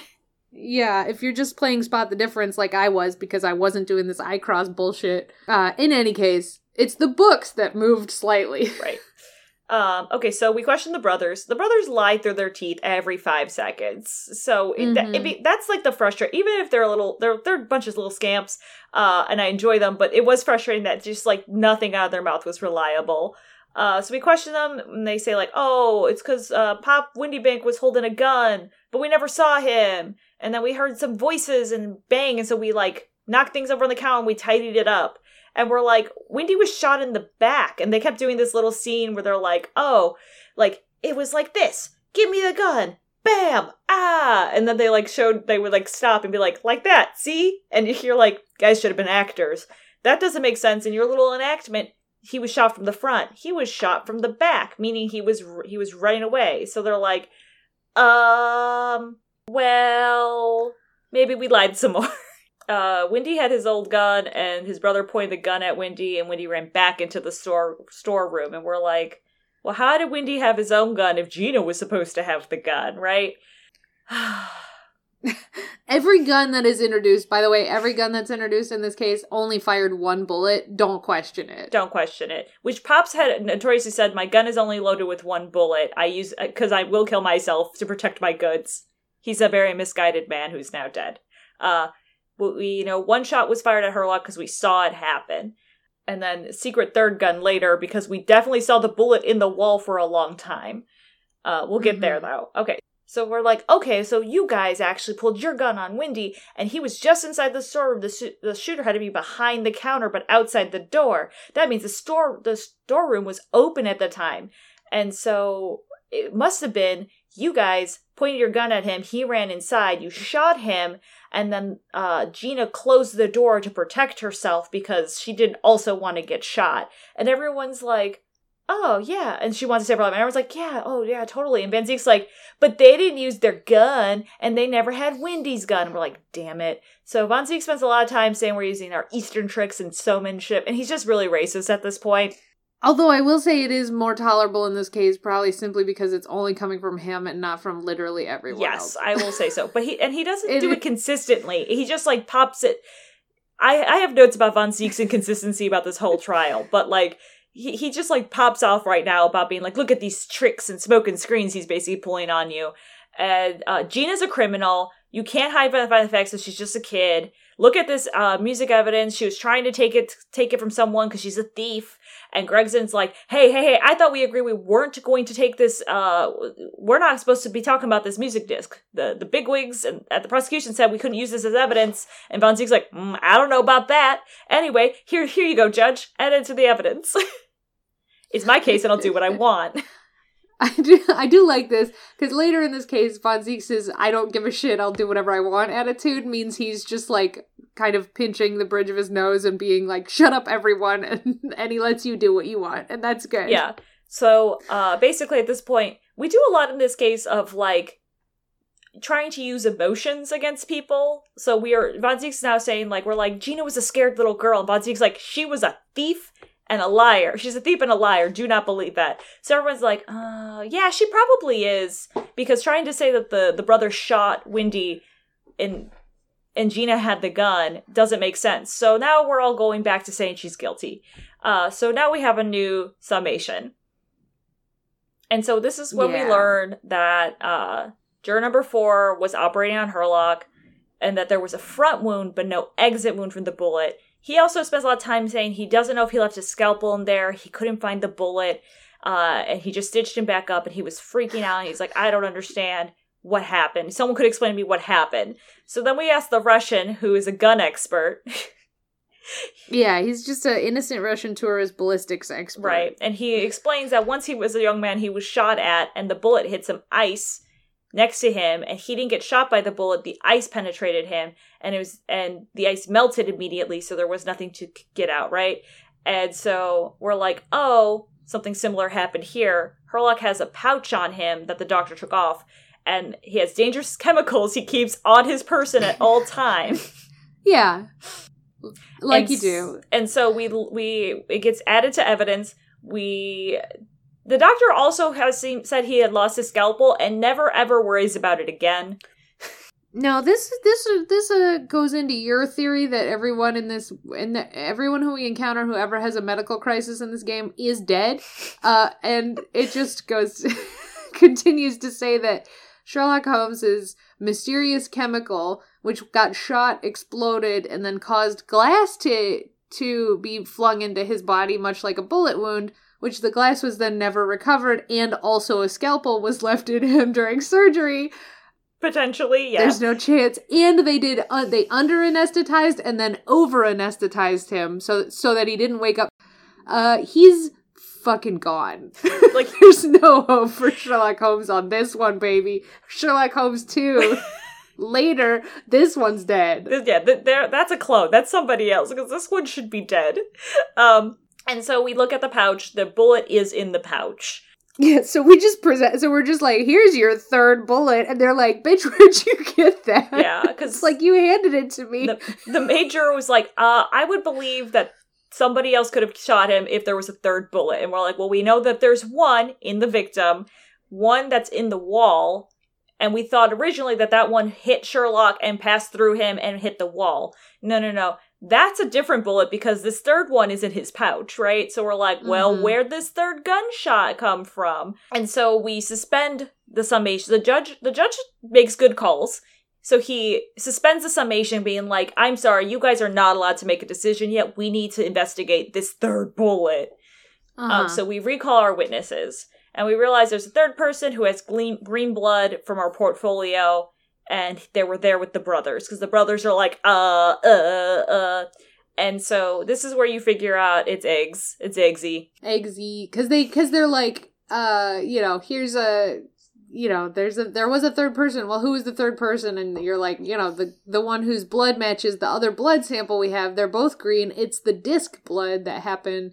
And then they pull a photo from the photo, auto photos and it's Eggsy, and then we're like, well, who's this guy then? And then one of the jurors is like, oh yeah, he works in my office. Yeah, it's the telegraph lady. Oh yeah, we're a telegraph office. Office. We do like a lot of stuff for the government, and he's yeah, I'm very sure it's him. So Van Zieks is pissed.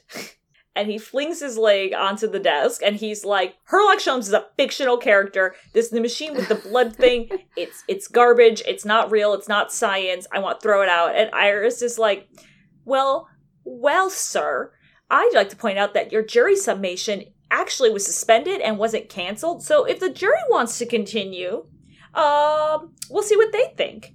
Neener, neener. And so the jury's like, hell yeah, we want to talk to Eggman. um, so we um we take an hour recess while we call Eggman, and we ask Gina, please, please, please tell us the truth of what happened the night of the murder. And so the important thing here is that she tells us everything that we already know. Uh, that she went there because there also is a photo of her pointing a gun at Wendy. I didn't go over the evidence, but she points a there's a there's a very damning photo of her pointing a gun at she's Wendy. She's pointing it up though. Everyone says she's pointing at Aunt Wendy, but she's holding the gun elbows up. The gun is pointed at the ceiling, and this bothered me a lot because they're like, "Look, you're pointing the gun at him." I'm like, "No, she's literally not. She's literally pointing the gun at the ceiling." Could you all be diligent for a second? Yeah. So what happened was she went in there said grabbed his gun and said like hey, oi like or she went in there it was dark she lit a, she lit the light what a bad thief wendy's like oi what are you doing in my shop and she grabs his gun and goes i want to see the manuscript so he like fine put the gun down silly girl so he takes her to the back so she can look at the manuscript and while they're there they hear a rustle in out in the front and he goes, ah, she's like, oh shit, I didn't lock the door behind me. And he goes, I'll go deal with it. Give me my gun back. So he goes out with his gun. The Skulkin brothers are there. Um, he the man's last words were what is this a burglary convention in here I, felt very bad but i thought that was i didn't even catch that but yeah so he and then they basically he starts running back into the storeroom he gets shot gina freaks out closes the door locks it grabs the gun for safety falls asleep unclear um, I think she saw the dead guy and passed out. Uh, like she saw that Wendy had been killed and and passed okay. out. Okay. Um, from the from the trauma. From the trauma. Um, so that's what happened, and she just wants to be clear. Like the important thing is, like, she heard two gunshots like at a time when he got shot, and an additional one. Um, we tell her to believe in us and have faith. Um, and Ryu says something that I just want to put a pin in. Uh, we'll talk about later, but he says, "I've been both the defendant and a defending lawyer my time, so I only know too well just how hard it was to put all of your faith in another, and I also knew how hard it was to bear the burden of putting all of your faith of of putting all of their faith in you." So he like knows both sides of the burden. So I do like that they bring Ryu's stakes and gravity into this case, but we don't really focus on it at all. So anyway, we come mm-hmm. back to mm-hmm. the trial. And uh Eggy here's real name is Ashley Graydon. He refuses to acknowledge the cr- the Skulkin brothers. He refuses to acknowledge any of the crimes, and he like does one of his fancy moves, and we catch Nash Skulkin reacting. Uh, the Skulkin brothers also we call say Mr. Skulkin, and both of them try replying all the time. We're like, no, not you, the other. Mr. other and one. Mr. Skulkin. Yeah, Mr. and Mr. Skulkin. it's very cute. Um, so he moves around Nash. We're like, why'd you react to that? And he goes, ah, he's just waving his arms around and he's injured. So I didn't want him to reopen his injury because he was shot. and he's like, you fucking idiot. And I'm like, can we please examine you to see if you are injured? He goes, absolutely not. And so, uh, well, like, oh, well, hey, how about this music disc? Because we know for sure your blood is on it. Because your thumb should have a scratch now. He's like, mm, well, that just belonged to me anyway, and Gina stole it from me.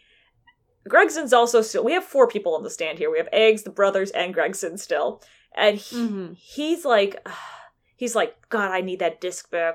Oh, and we're like, hey, why do you need that disc? And he goes, don't worry about it. Like he won't give us information. He's not helping us. So now we have like a lot of conjecture we're being accused of because we're like, we were there, we saw this thing, we were there when he tried to steal it, and we're like, mm, this is a lot of conjecture. And we're like, I'm like, but we were there, we saw it. Yeah, and he's he's like, you're doing a lot of conjecture, and stop talking about the blood colors because that's not allowed. But so anyway, we're like, fine. We present the other pawn ticket for the small box, but that item had already been forfeited. So we're looking at the two more pictures to prove that nothing was stolen. So we looked at two stills of the of the pawn shop, and they were like, look, clearly nothing was stolen. This is how we know nothing was stolen on the night of the crime. Like when these guys broke in, they didn't take anything. And so we look at them in stereoscope, and we see that the small box in the lower left was moved slightly. So we demand to see it in person. And while we wait, Von Zeke says some more racist shit about Eastern Smokescreen, and we're just full of bullshit. The thing that brought the music box into it, oops, spoilers. the small box is a music box. Um, the two images is like Eggsy says, "Hey, there wasn't even anything else of McGilded's there, so why would I even want to come back to the pawn shop?" And you're like, "Well, actually, there's this small box." And there, he's like, "Well, but I didn't steal anything, so clearly I didn't steal the small box." And it's like, "Well, the small box, this small box was moved, right?" So I think that's why it's like we're identifying we're identifying all of McGilded's items, and clearly Eggsy want he's sort of admitted that he does want McGilded's items. Yeah. Um, and that's like he tried to steal the coat from us, and he Yeah. it, it was like, oh, I thought it wasn't your coat because he keeps going back and forth. We don't we don't get into it, I guess. Um, we also are trying really hard not to say that Gina committed perjury because apparently we care about perjury desperately in this case. Uh, Oh my god. Yeah. which is just so unreal for Ace Attorney. We don't want to admit that Gina lied, creating, cre- committed perjury in the McGilded case because that whole thing was false testimony. But we realize the truth has to come out, so we call Gina to the stand and we make her speak the truth. Um, she tells the truth about lying last time, and we get in trouble. He's like, "Oh," the judge is like, "I can't believe it, ma'am. You're in trouble. Defense, you're in trouble." Like, can't believe everyone's a liar. We're like, "Yes, sir. We will. We, you know, we will take our punishment accordingly." Um, but for right now, we need to figure out what's going on right now. Um, so while we're talking to Gina, we see Eggsy and Gregson whispering to each other with their backs to us. And we're like, what the hell? And they're like, nothing, nothing. Yeah, the only way to get out of the Gina testimony, there's not actually a, a fallacy in the Gina testimony. You have to call Gregson and Eggsy on what they're chatting about, and that's how you get c- progress from Gina's testimony. I liked that, like, as a gimmick, I guess. I thought, yeah, I didn't get stuck on that. I could see how somebody might because there was no exclamation point about it. Yeah, it was a but secret uh, one. it was. It did make you recognize that that Eggsy and Gregson were chatting. Right. Right. Um, and so while we do this, we talk about all of things on Gina's thing. The music box shows up, or sorry, the box. But we learn that it's a music box. Uh, we put the disc in against Gregson wishes. We're like, this is the music box. It's gonna like we open up, we realize it's the music box. We put the disc in. Gregson's like, no, no, no, no, no, no, no. But it plays the same note over and over again at a really weird pace. Eggs is like, ha, it's broken. And everyone's like, ah, it's probably broken. But we're like, mm, it sounds kind of like Morse code. And we're like, holy shit, Eggsy, are you stealing government secrets? And the brothers are like, yo, yo, yo, whoa, whoa, whoa, we ain't those kind of criminals. We told us, this Yeah. man here just told us to do a simple job. We didn't know anything about government secrets. Yeah, they were like, we wouldn't agree to it if it had been government. Asshole, why'd you grope us into some treason? Yeah, right? and Eggs is like, I am just a low level employee at the communications office. And Jur, what number is she? Five?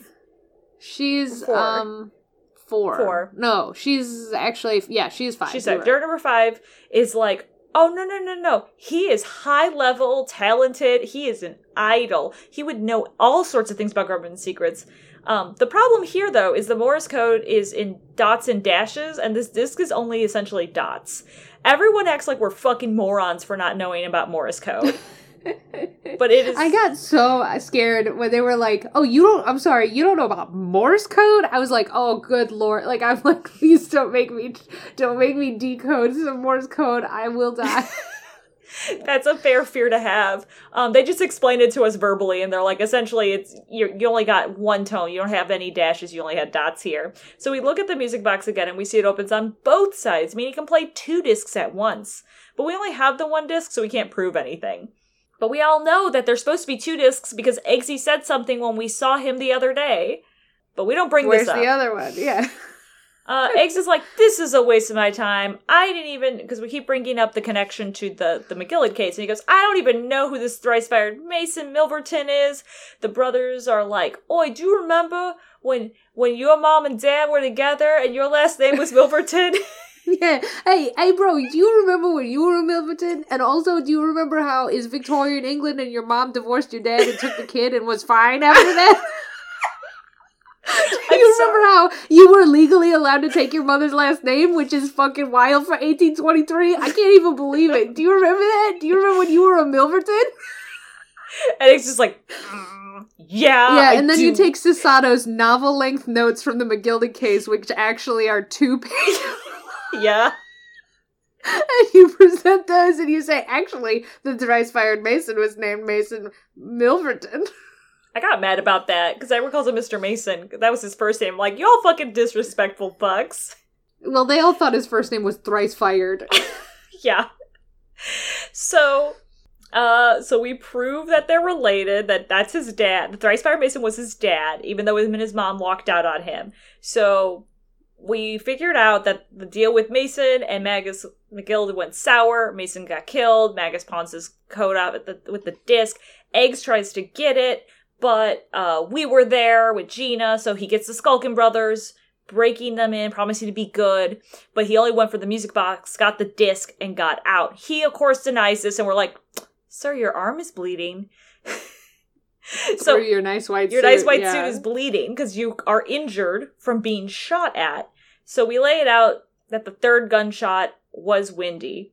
So uh, he accepts that he was in the shop, but refuses to admit high treason and selling government secrets. He's calling himself a key witness, being like, "Since I, I agree, I was there. I saw Gina shoot Windy. So now we're doing this again." yes, you thought we were close. You thought we were like close to the end. No, no, no. Now he's like, I saw everything. He saw everything. Okay, so we are gonna go ahead and go through this testimony. None of this makes sense because Wendy was shot at the door to the b- back room, and I'm like, how could Gina have shot him in the back from any angle if she's in this room? We don't talk about Yeah, it. because he's he, no the the what we will never talk about, even when we resolve the case, is the room. The building is L shaped, where the or backwards L shaped, where the storage room is at the foot of the the L, and theoretically, three gunshots happened. One ended up in the wall at the top of the L. One ended up in a man's back, and one ended up in another man's arm, and where everyone is standing makes no sense at any point in time and is never charted out. I think two of them make sense. Well, I don't think that getting shot in the arm does because he was at the He was by the front shelves. door, he said. Yeah, but the calendar was on the right side of the front door, and the shelf where the music box was was on the left side of the front door. Yeah, his qu- question where he was exactly standing in that side of the wall, but he was definitely on that side of the wall. Got shot from Wendy, who was behind the counter, right? And then we haven't hit this yet, but then he ran up, vaulted the desk, and shot the man directly in the back. Right. That that's what I don't understand. How did Wendy get shot is never never makes sense. No, it does the the floor plan because there's other shit in the way. There was like a stand in the middle of the room. Right. The the floor plan and how everyone got shot and exactly the way they got shot, including Sherlock Holmes, Oh yeah. does not make any sense. No, not in the slightest. Anyway, we'll pin all that. Um, Yeah. So we were like, "Sir, your arm is bleeding. We know you have the disc in your pocket. Essentially, your arm is bleeding. Um, you had the third gun. You shot Wendy." And so he's like, "No, I didn't. I'm a key witness. I saw Gina do it. So, uh, and I can prove it. There's blood all over the coat she's wearing." And we're like, well, we know it's covered in blood because it's Mr. Mason's blood from the omnibus trial. But Von Zieks is like, your bullshit gun isn't going to count. I'm going to ask that we test this for uh, reagent to test if there is blood from a German scientist. And the judge is like, I approve of this German science. So we're like, okay, well, that's happening. We're going to cross examine. We know we have to be quick because we know it's covered in blood, but this test doesn't prove whose blood it is. And our Mhm. test doesn't count as science. So um, Eggy asserts that Wendy was shot in the ran back in the storeroom, and Gina had the third gun. And Eggsy looked through the little peephole, and when she shot him, she threw the gun out of the peephole to get it away from her. And it's around now that Gregson starts violently shaking Nash, Skulkin, and asking, saying like, "Why didn't you tell me about the third gun?" And then we're like, "Yo, Gregson, what up?" And he's like, "Sorry, I lost my temper." And we're like, "That's not like him." Uh, but while we're doing this, police are like, "Hey, the coat is covered in blood. We did the thing," and everyone's like, "Guilty, guilty, guilty." So uh, we're about to do another summation.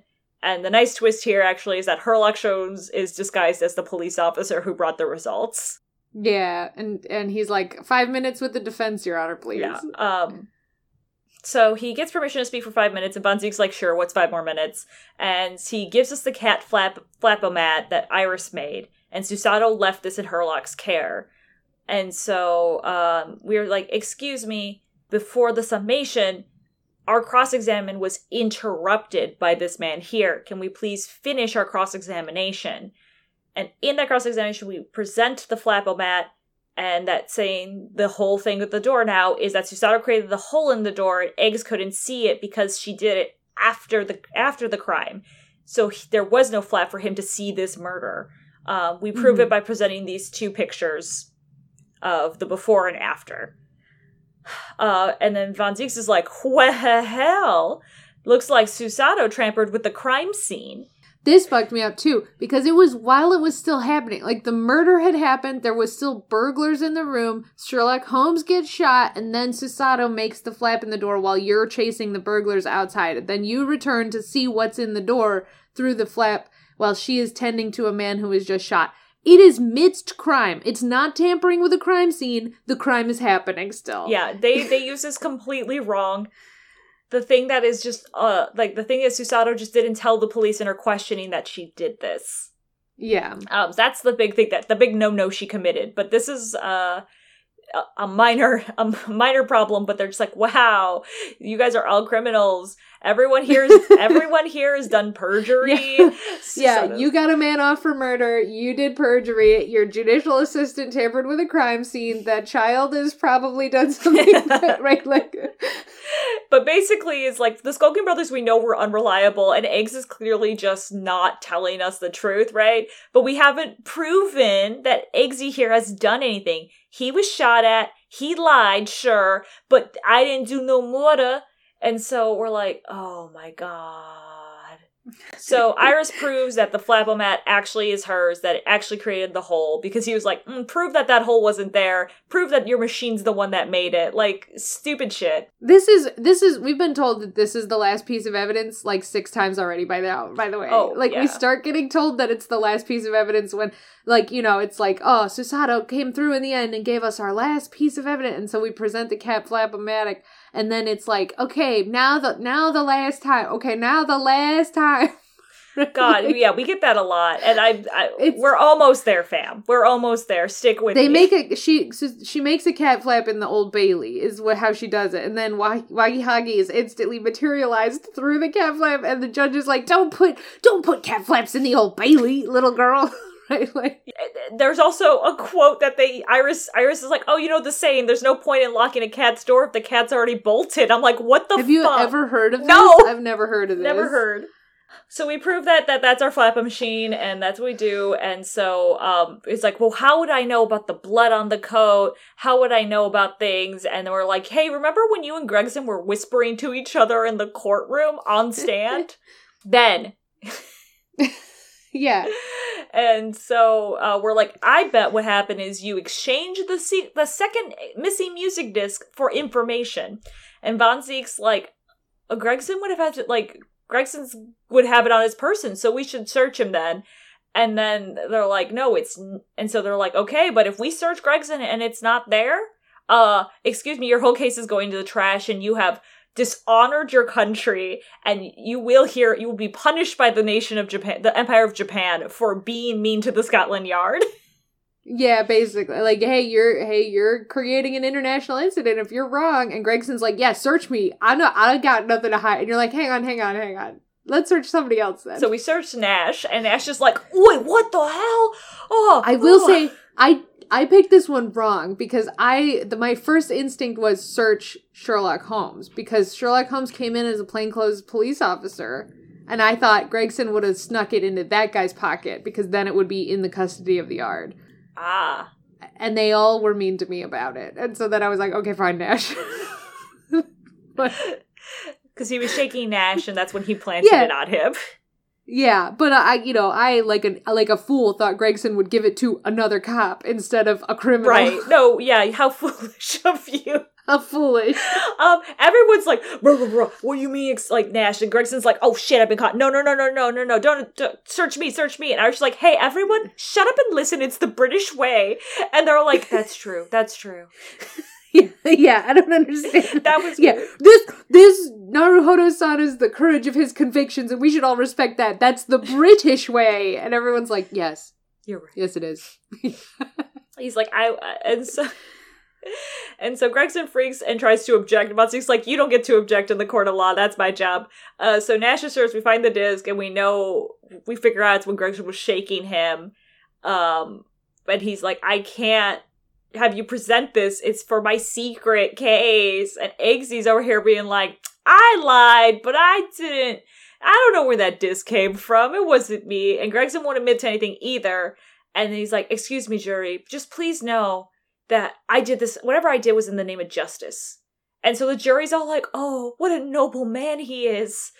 Uh, um, we're like, oh, I demand the music box be played. And so we You're like, fuck you, play the government play the government secrets. So we start playing government secrets, and Gregson breaks. So Yeah. he's ag- acknowledges yes, he traded the the disc for secrets. Eggs can't hide now. We're like, you fucking murder it and murdered him. And so he breaks his crate and strangles Gregson in front of the whole court. Mm-hmm. After that, we get a very very long story about Eggsy. It was kind of a disappointing breakdown. I wanted like a more, More villain. A more, well, not even more villain. I mean, like we know the dude's a murderer, so the fact that he breaks his cane and then starts strangling a man is not like a breakdown. That's just, you know, his whole thing is he's like clawed his way up out of poverty, and then now his greed is based out of fear of becoming impoverished again, and so he's willing to go to any length to make sure that he does not return to poverty. You'd think his breakdown would be, I don't know, thematically similar to that deepest fear that he holds. That would have been nice, but we just get a very generic break Yeah. of a man who lost. Yeah. Um, I'll try to keep it brief. So we we learn Eggsy was a slum kid. He studied. He became made something of himself after his mom walked out on his dad, thrice fired Mason, uh, and changed his name. So he wanted to make him something of himself, and he he finally did. But he still wanted more money because he never wanted to be poor again. Magnus McGilded presents him with a with a scheme. So they start selling government secrets. He makes thousands of dollars out of it. Egg's idea was to come up with the music box, and so he sought out his dad. He hasn't seen in 20 years because he used to be a music box apprentice. Uh, he paid his dad $200 out of the thousands he made, and his dad was just like, mm, Son, I'll do the delivery next time, all right? Because he just doesn't want, he just realized something was up. And that's, he's a good dad. he's a good, he was, a, well, maybe not a good dad, but he was a good man. Yeah. Um, he was poor, humble, and stayed that way, is what we were kind of led to believe. And so, as far as Eggsy here understands, he's just like, wow, you made something for yourself. Proud of you, son. Uh, let me do something with this music box. I'm going to go do the deal. I just don't want you to be doing anything dangerous. goes to do the handoff. Eggsy's like, whatever, he'll just get the money and leave, and he never comes home. And so after he he's his dad is murdered, he's like, wow, I'm gonna I'm gonna fucking kill Magnus McGilded. Uh, revenge time. So he hires people that douse the omnibus. He's the one who hired the the the cop to the fake cop basically to have Magnus McGilded go into the into the omnibus early and set him on fire to murder him. All he had was the loose end of this missing these missing discs and the box. So he trailed and figured out Gina was sus from the from the, the omnibus trial. F- figured out where she was, and so he was able to track her down and get the disc, or like find the code where we found them basically at the beginning of this case. Um, so he found the one disc. The cops had it. It spooked him. Gina has the coat he's like, okay, I gotta find the box and the other disc. He has Skulkin Brothers help him break in, and so on and so forth. He got shot. He found the disc, got shot, ran, and um, we escort. He gets escorted out of the court after his very sad story. Uh, he's escorted. Gregson has to face charges for lying in court, even if it was for his secret mission. Gina's not guilty of murder, but is guilty of perjury, breaking and entering, and stealing the coat. In summation, we learn the jurors uh, at the end, though, uh, it wasn't Morse code still. Um, based on we played both music boxes. Juror number five is like, that wasn't Morse code. I don't know what that was. Uh, but we don't get into it. Not guilty fireworks. Court is adjourned, and we're just left with Von Zieks and Rio here, both at their standstill. Von Zieks like, ah, man, you're a good judge of character, even if you are Japanese. Uh, he came to court today to lock swords with us, wanting to, and I quote, toasting friendship and trust with another Nipponese, Nipponese, only to find my trust betrayed. End quote. He wanted to see the man like he once knew and found that betrayed, and he won't explain. We're like, what the fuck does any of that mean, sir? And he's like, mm, I, Bye. I, I don't know, but you know what? Fate brought us together, and you will one way or another learn what this is about. I'll tell you about it next time. Smash glass. Move to we move to the antechamber. Yeah. Uh, we talked to Gina, and Herlock's left the Herlock after talking to us for five minutes. In in case passed out from a fever, uh, for his should be dead life.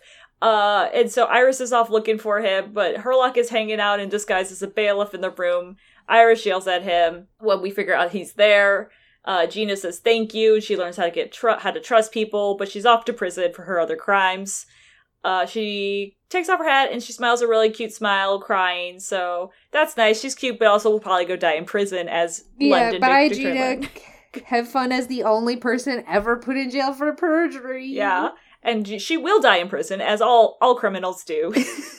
oh no, she, no. I think she'll get out. I think she's gonna be in the next game. no, I think she is too in this game. But you know, if this was real London, she'd be dead in prison. If this is real London, she's dead in prison. Yeah, and then and then Eggsy's being d- death by hanging. Although I I did note that Gregson came back and he said that he's being charged with the murder of Windibank and treason, not the wor- murder of Magnus McGilded, to whom he confessed on the stand of burning alive. Oh yeah, didn't even register. Ma- the man is gonna die. He has to die. He's oh yeah no he's being put to death yeah by between the murders and the hanging or and the treason he's being killed by hanging yeah Eggsy's fucking done for. I hope you enjoyed that. Anyway, though, because like, okay, bye Gina, go die in prison, and Herlock's like, by the way, it was raining, so Susato and uh, raining really bad. Susato's boat didn't take off. I've got us a special special train where we can go see Susato off. So we all run over to the train, get to the port to see Susato about to chuck a book into the ocean, and we're like, yo yo yo, what are you doing? Is that your book on British law? And she's like, uh, yeah and we're like, uh, I'm not qualified to be assistant anymore. I lost faith in the law, which is why I hid the fact of the peephole and I didn't tell the police. I only told Sherlock, Herlock. And Rio's like, listen, the way you did it though is the only way we were gonna get Gina off, so it's fine. Uh, don't feel bad, and we love you, basically. Uh, love you as a friend, kind of thing. Uh, you're a great judicial assistant. Um, they were they were like if because I was like still if you told me she like if you told you you would have been disbarred and I'm like I don't think that's true. We get back on the topic of telling her about the case and Morse code and Iris is like oh I was writing it down I was trying to figure out like if it was a cipher because it clearly wasn't just straight ass Morse code. Um, we think it's Japanese Morse code because we hear the word asogi but I don't know what that means and we're all like oh excuse us. Um, so we turns out Susato does know Japanese Morse code, so she looks at Iris's note and we learn it's a list of four names that was on those discs. It was Kei Asogi, A Shin, T. Gregson, and Jay Wilson. We don't know what to do with this information, but Susato's boat's going toot toot, so she's got to leave. But we have another opportunity because they're like, Jay Wilson, that's my daddy. And we're like, ooh, ooh, ooh, ooh, let's not tell her her dad's dead. And they're like, there's a lot of Jay Wilsons in the world. It could be anyone. she says that Right. herself. Yeah, Iris says that. She does. And they're like, yeah, totally. It's definitely not how Cosma did the trial of your dead dad. No, not. No. And so uh we get the ending cutscene. Uh Susato's like, I I will be back because I I have a promise to tell you why I know about your manuscript title. Anyway, goodbye everyone. I'll be back eventually. So she gets off and we run away. But Sherlock's fucking playing his violin on the end of the yeah, pier. as the boat's leaving, Herlock's playing his violin at the end of the boat, and this is where I was talking about how like Ryunosuke is like, I have the best friends in the world. you know? Yeah, and then he's like, "Oh, by the way, uh, we're getting sued by the train company for that emergency train we got to come here. Uh, I know how you love representing yourself in court, so we yell a nice final objection here." And then we go to like the end credits where we get a little snippet, Ace Attorney style, of what everyone's doing. Herlock got all of his music boxes. Iris is writing a new story.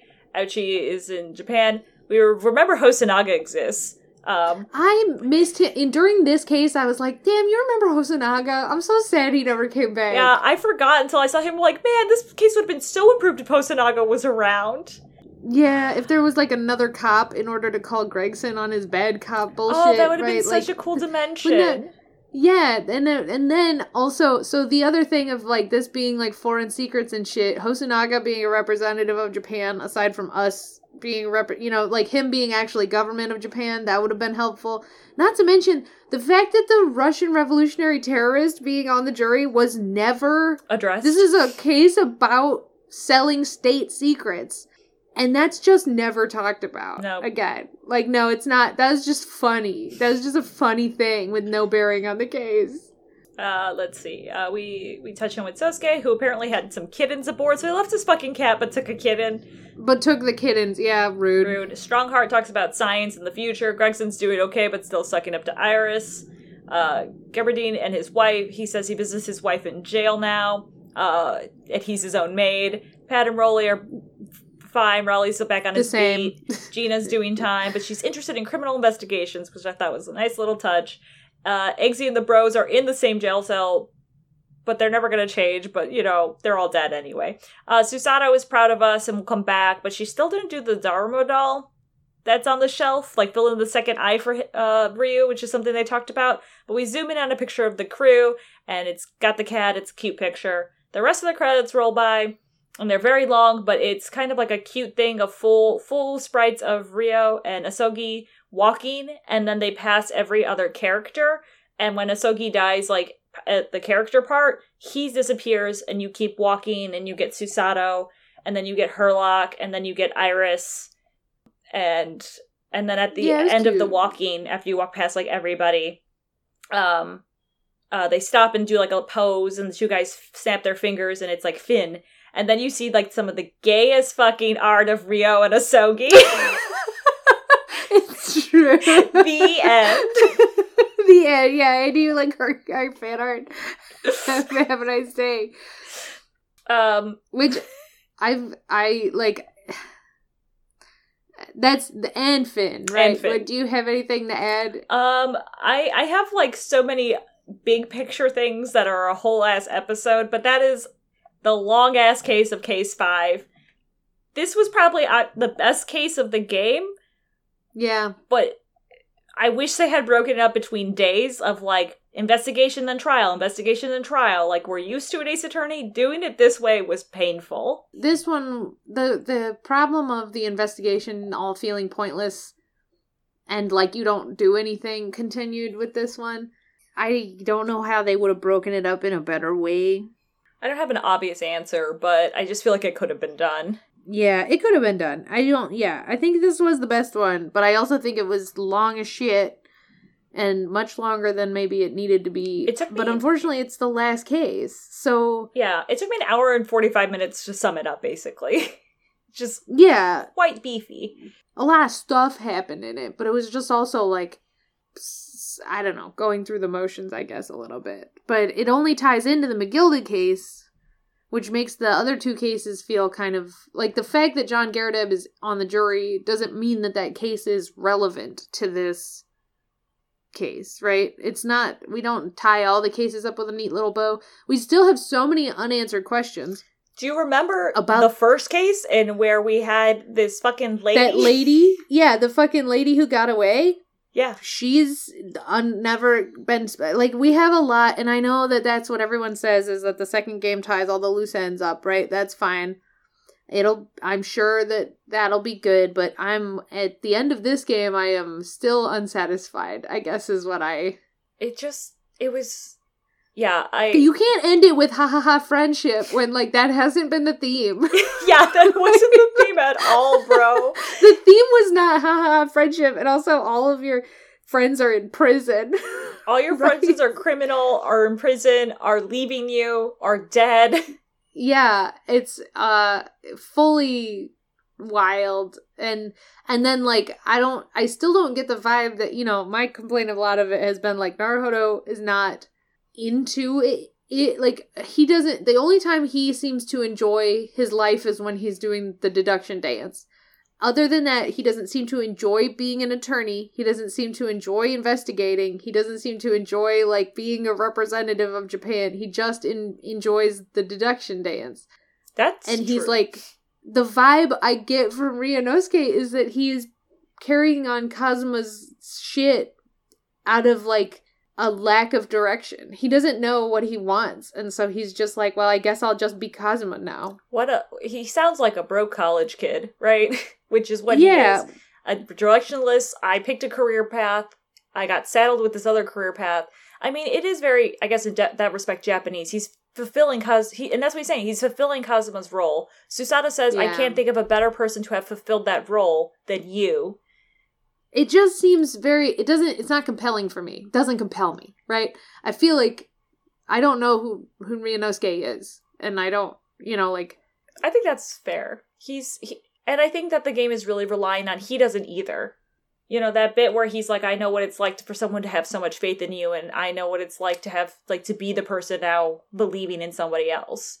Kind of blindless, Yeah. and you know he's going through those growth pains. So I'm okay with him being a little bit um un unrealized because I have a feeling like that's the whole point is him being realized. Well, here's my fucking problem, though. Let's get into my real fucking problem. We just saw the gay fan art at the end, right? Mm-hmm. I hate to do this, but given the amount of fan art of Kazuma that we've seen on the internet and the that gay fan art at the end that has never actually happened, I hate to say this, I hate to do it. Kazuma's not dead, he's coming back, and I'm gonna be mad about it. I I don't know. If he's not dead, I'm gonna be mad. We're gonna make we're gonna make this is my call for the next game. Kazuma's not dead, he's coming back, and I'm gonna be mad about it. We'll see if that remains true or not. But and and it's partially based on the fact that everyone loves him, and I don't understand why.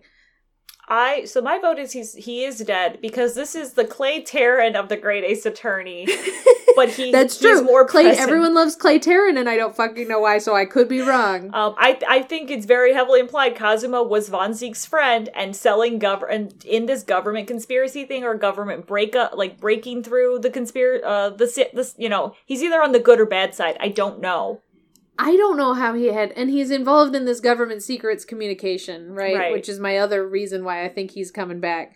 But he, homeboy, was like, what, 22? How did he have time to go to England, betray Von Ziek's, sell government secrets, return home, then be chosen as that? Because remember, we only just made the treaty, right? So Japan has only just opened its borders, right? Mhm. So he had time to do all that and come back and be friends with Ryunosuke, who doesn't know any of this, and then be opted to go on the trip again and smuggle Ryunosuke.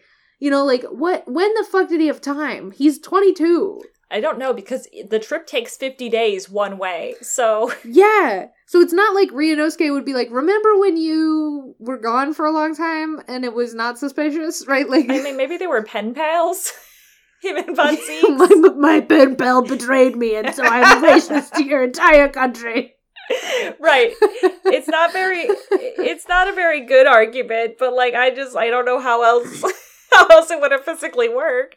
We know about the No, I don't telegrams in the future. I also think uh Susato's dad has something to do with a lot. Um Oh yeah. Susato knowing about the hounds of it's so the real Sherlock story is Hounds of Baskerville, right? And not the, hound, No, of it's Baskervilles. the hound. It's a singular hound. And It's the hound is- of the Baskervilles. Oh, Plural, okay. yeah. I've been wrong my whole life, and so when I finally, I'm like, is this their way they're getting around copyright? No. no, okay. Um, Single hound. No. Single hound. Multiple Baskervilles. Multiple Baskervilles. Um, I think like Susato's dad and Wilson probably talked in front of her, and she probably picked it up. That's my guess. Well, my guess is she is was a part of it. Like whatever the case, the Hound of the Baskervilles was, she was a part of it. Anne Holmes and Daddy Watson. Could be. I I have a feeling it was like her dad. Susato's the. Hound. Susato's the Hound of the Baskervilles. Oh no, calling it, calling the shot.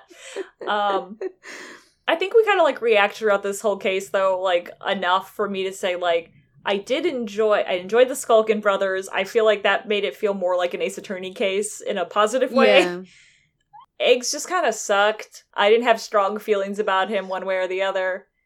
No, he sucked. And it's another one where we know, and it's not always a bad, hey, Ace Attorney, it's not always a bad thing for us to know who the villain is at the beginning, and then that's the villain at the end, too. Keep that in mind, please. Like, we don't always need to have a twist villain. However, I am tired of the twist, like, the cop is bad. Yeah. Because, like, we don't do anything about it, right? We, like, the system is broken, the cops are bad, and we never uh, attempt in any way to evoke change Yeah. to the system, But I do which we've talked about before. I do but- think that they did it in a way that Gregson is not a bad guy. Gregson is just trying to protect something bigger. yeah, I don't hate Gregson. I just, and I think you're right that they did it in a slightly different way, but I don't. Cop bad is, I'm tired of cop bad. Let's not do cop bad anymore. That's fair. That's fair. I just was sick of Gregson because he was drinking tea for 20 minutes every time I talked For to him. 20 minutes. Honestly, that's what it was. I was like, Greg. When I, first told you, I'm like, Gregson keeps Gregson keeps being the problem. That was the problem I was talking about. I hadn't gotten Yeah. all the other problems yet. Well, and when Iris was traumatized by the seeing the dead body and how she's 10 years old, um, he like he has this like sort of wobble to the side when he's being cutesy with her where he like hits right, hits left, and then like, you know, is kind of cutesy. But he was like, uh, you know, they were like, hey, Gregson, maybe some words of comfort to the 10 year old whose acquaintance has been murdered. And he did this wobble back and forth and was like, at least you're not dead. And I'm like, fuck off. It was Gregson. it was very uncomfortable and like It was not it was very much a nat one roll kind of thing. Yeah. yeah, I guess my biggest complaint is like the bullet trajectory of how Wendy got shot really just never got cleared up and I really was never happy about that. Yeah, don't get it. Don't get it. I don't get it. Uh, you know, good uh, Gina had a nice character arc. Happy for Gina. Happy for Gina. I we've said it She's a she was a little too tsundere, like a lot of it, but I get why. But it just kind of like it, it could get grating. I could see that. it could it could get yeah. But then she's she'll be fine. Gina's gonna be fine in the next game. Yeah. it's gonna be good. The only, and the only other I think thing that we've just beaten to death is like I cannot believe this was a standalone game that ended up getting a second game because it is so not set up that way. It is so set up to be a prequel game to a bigger game, and I Yeah, and it doesn't it doesn't end in a way like there's sequel bait at the end of it, right? Don't you want to know why Susato knows about the Hound of the Baskervilles? Don't you want to know why Van Zieks is racist against your whole country? Like there is sequel bait, but it's not sequel bait where I'm like, God, you know, like I wish I knew it, right? Like it's just kind of like, well, it's sequel bait that I maybe I would just be basically like the second game got canceled because this first game didn't do well enough. Like I'd be like so disappointed, right? I would just be like this game was so bad. It set up for so much sequel that it didn't that doesn't happen that like this game is pointless. But we do have Yeah. a, se- a sequel and I know we've we've beat that horse to death, but like I can't help but think about it constantly. Yeah, I think it's I think that I can't help but think about it constantly either, but like hopefully we're all going to have a more enjoyable time moving forward. That's all. The only hope that I have is like, well, it's going to be less of a slog going forward, supposedly. what we've been we've been not promised but led to believe or like assured Yeah. by other people. But I think if you're good, let's wrap up this episode. Yeah, it's too long. Sorry. Anyway, No, it's it's it is what it is. It is a big case summary. It was a big beefy case. So I think if we don't talk about it next time, I think we're going to do a big game one overall thought wrap and then go on to game two.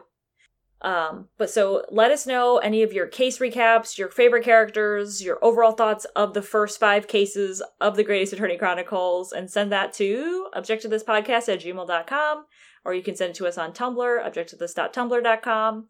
You can find us on your favorite podcasters, Apple Podcasts, Stitcher, Spotify. We but we currently still do live at Podbean. yeah, thank you to Podbean. Um, thank you to Dark Shadow Rage 2 off the YouTubes for use of our theme song Hey Pal, a Detective Gumshoe remix. Remember Good Detectives? uh, they're so there's I miss you I miss you, Gummy. Uh, yeah, I've made some garbage for the end. Yay, thanks for that garbage. Yeah, just hit us up. I really would like to hear more people's thoughts. We have some in the bank from people emailing us, so just give us any of your updates or your refreshes. Uh, we'll we'll we'll also come back to what you guys had said about the other cases. Um, so look forward to that. So in the meantime, though, I'm Stephanie, I'm Michelle. and that was object to this. So why don't you object to that?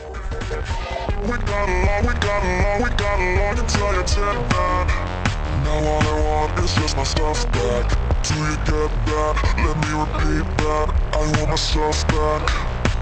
Send you in a box, I don't care, just drop it off. I won't be home.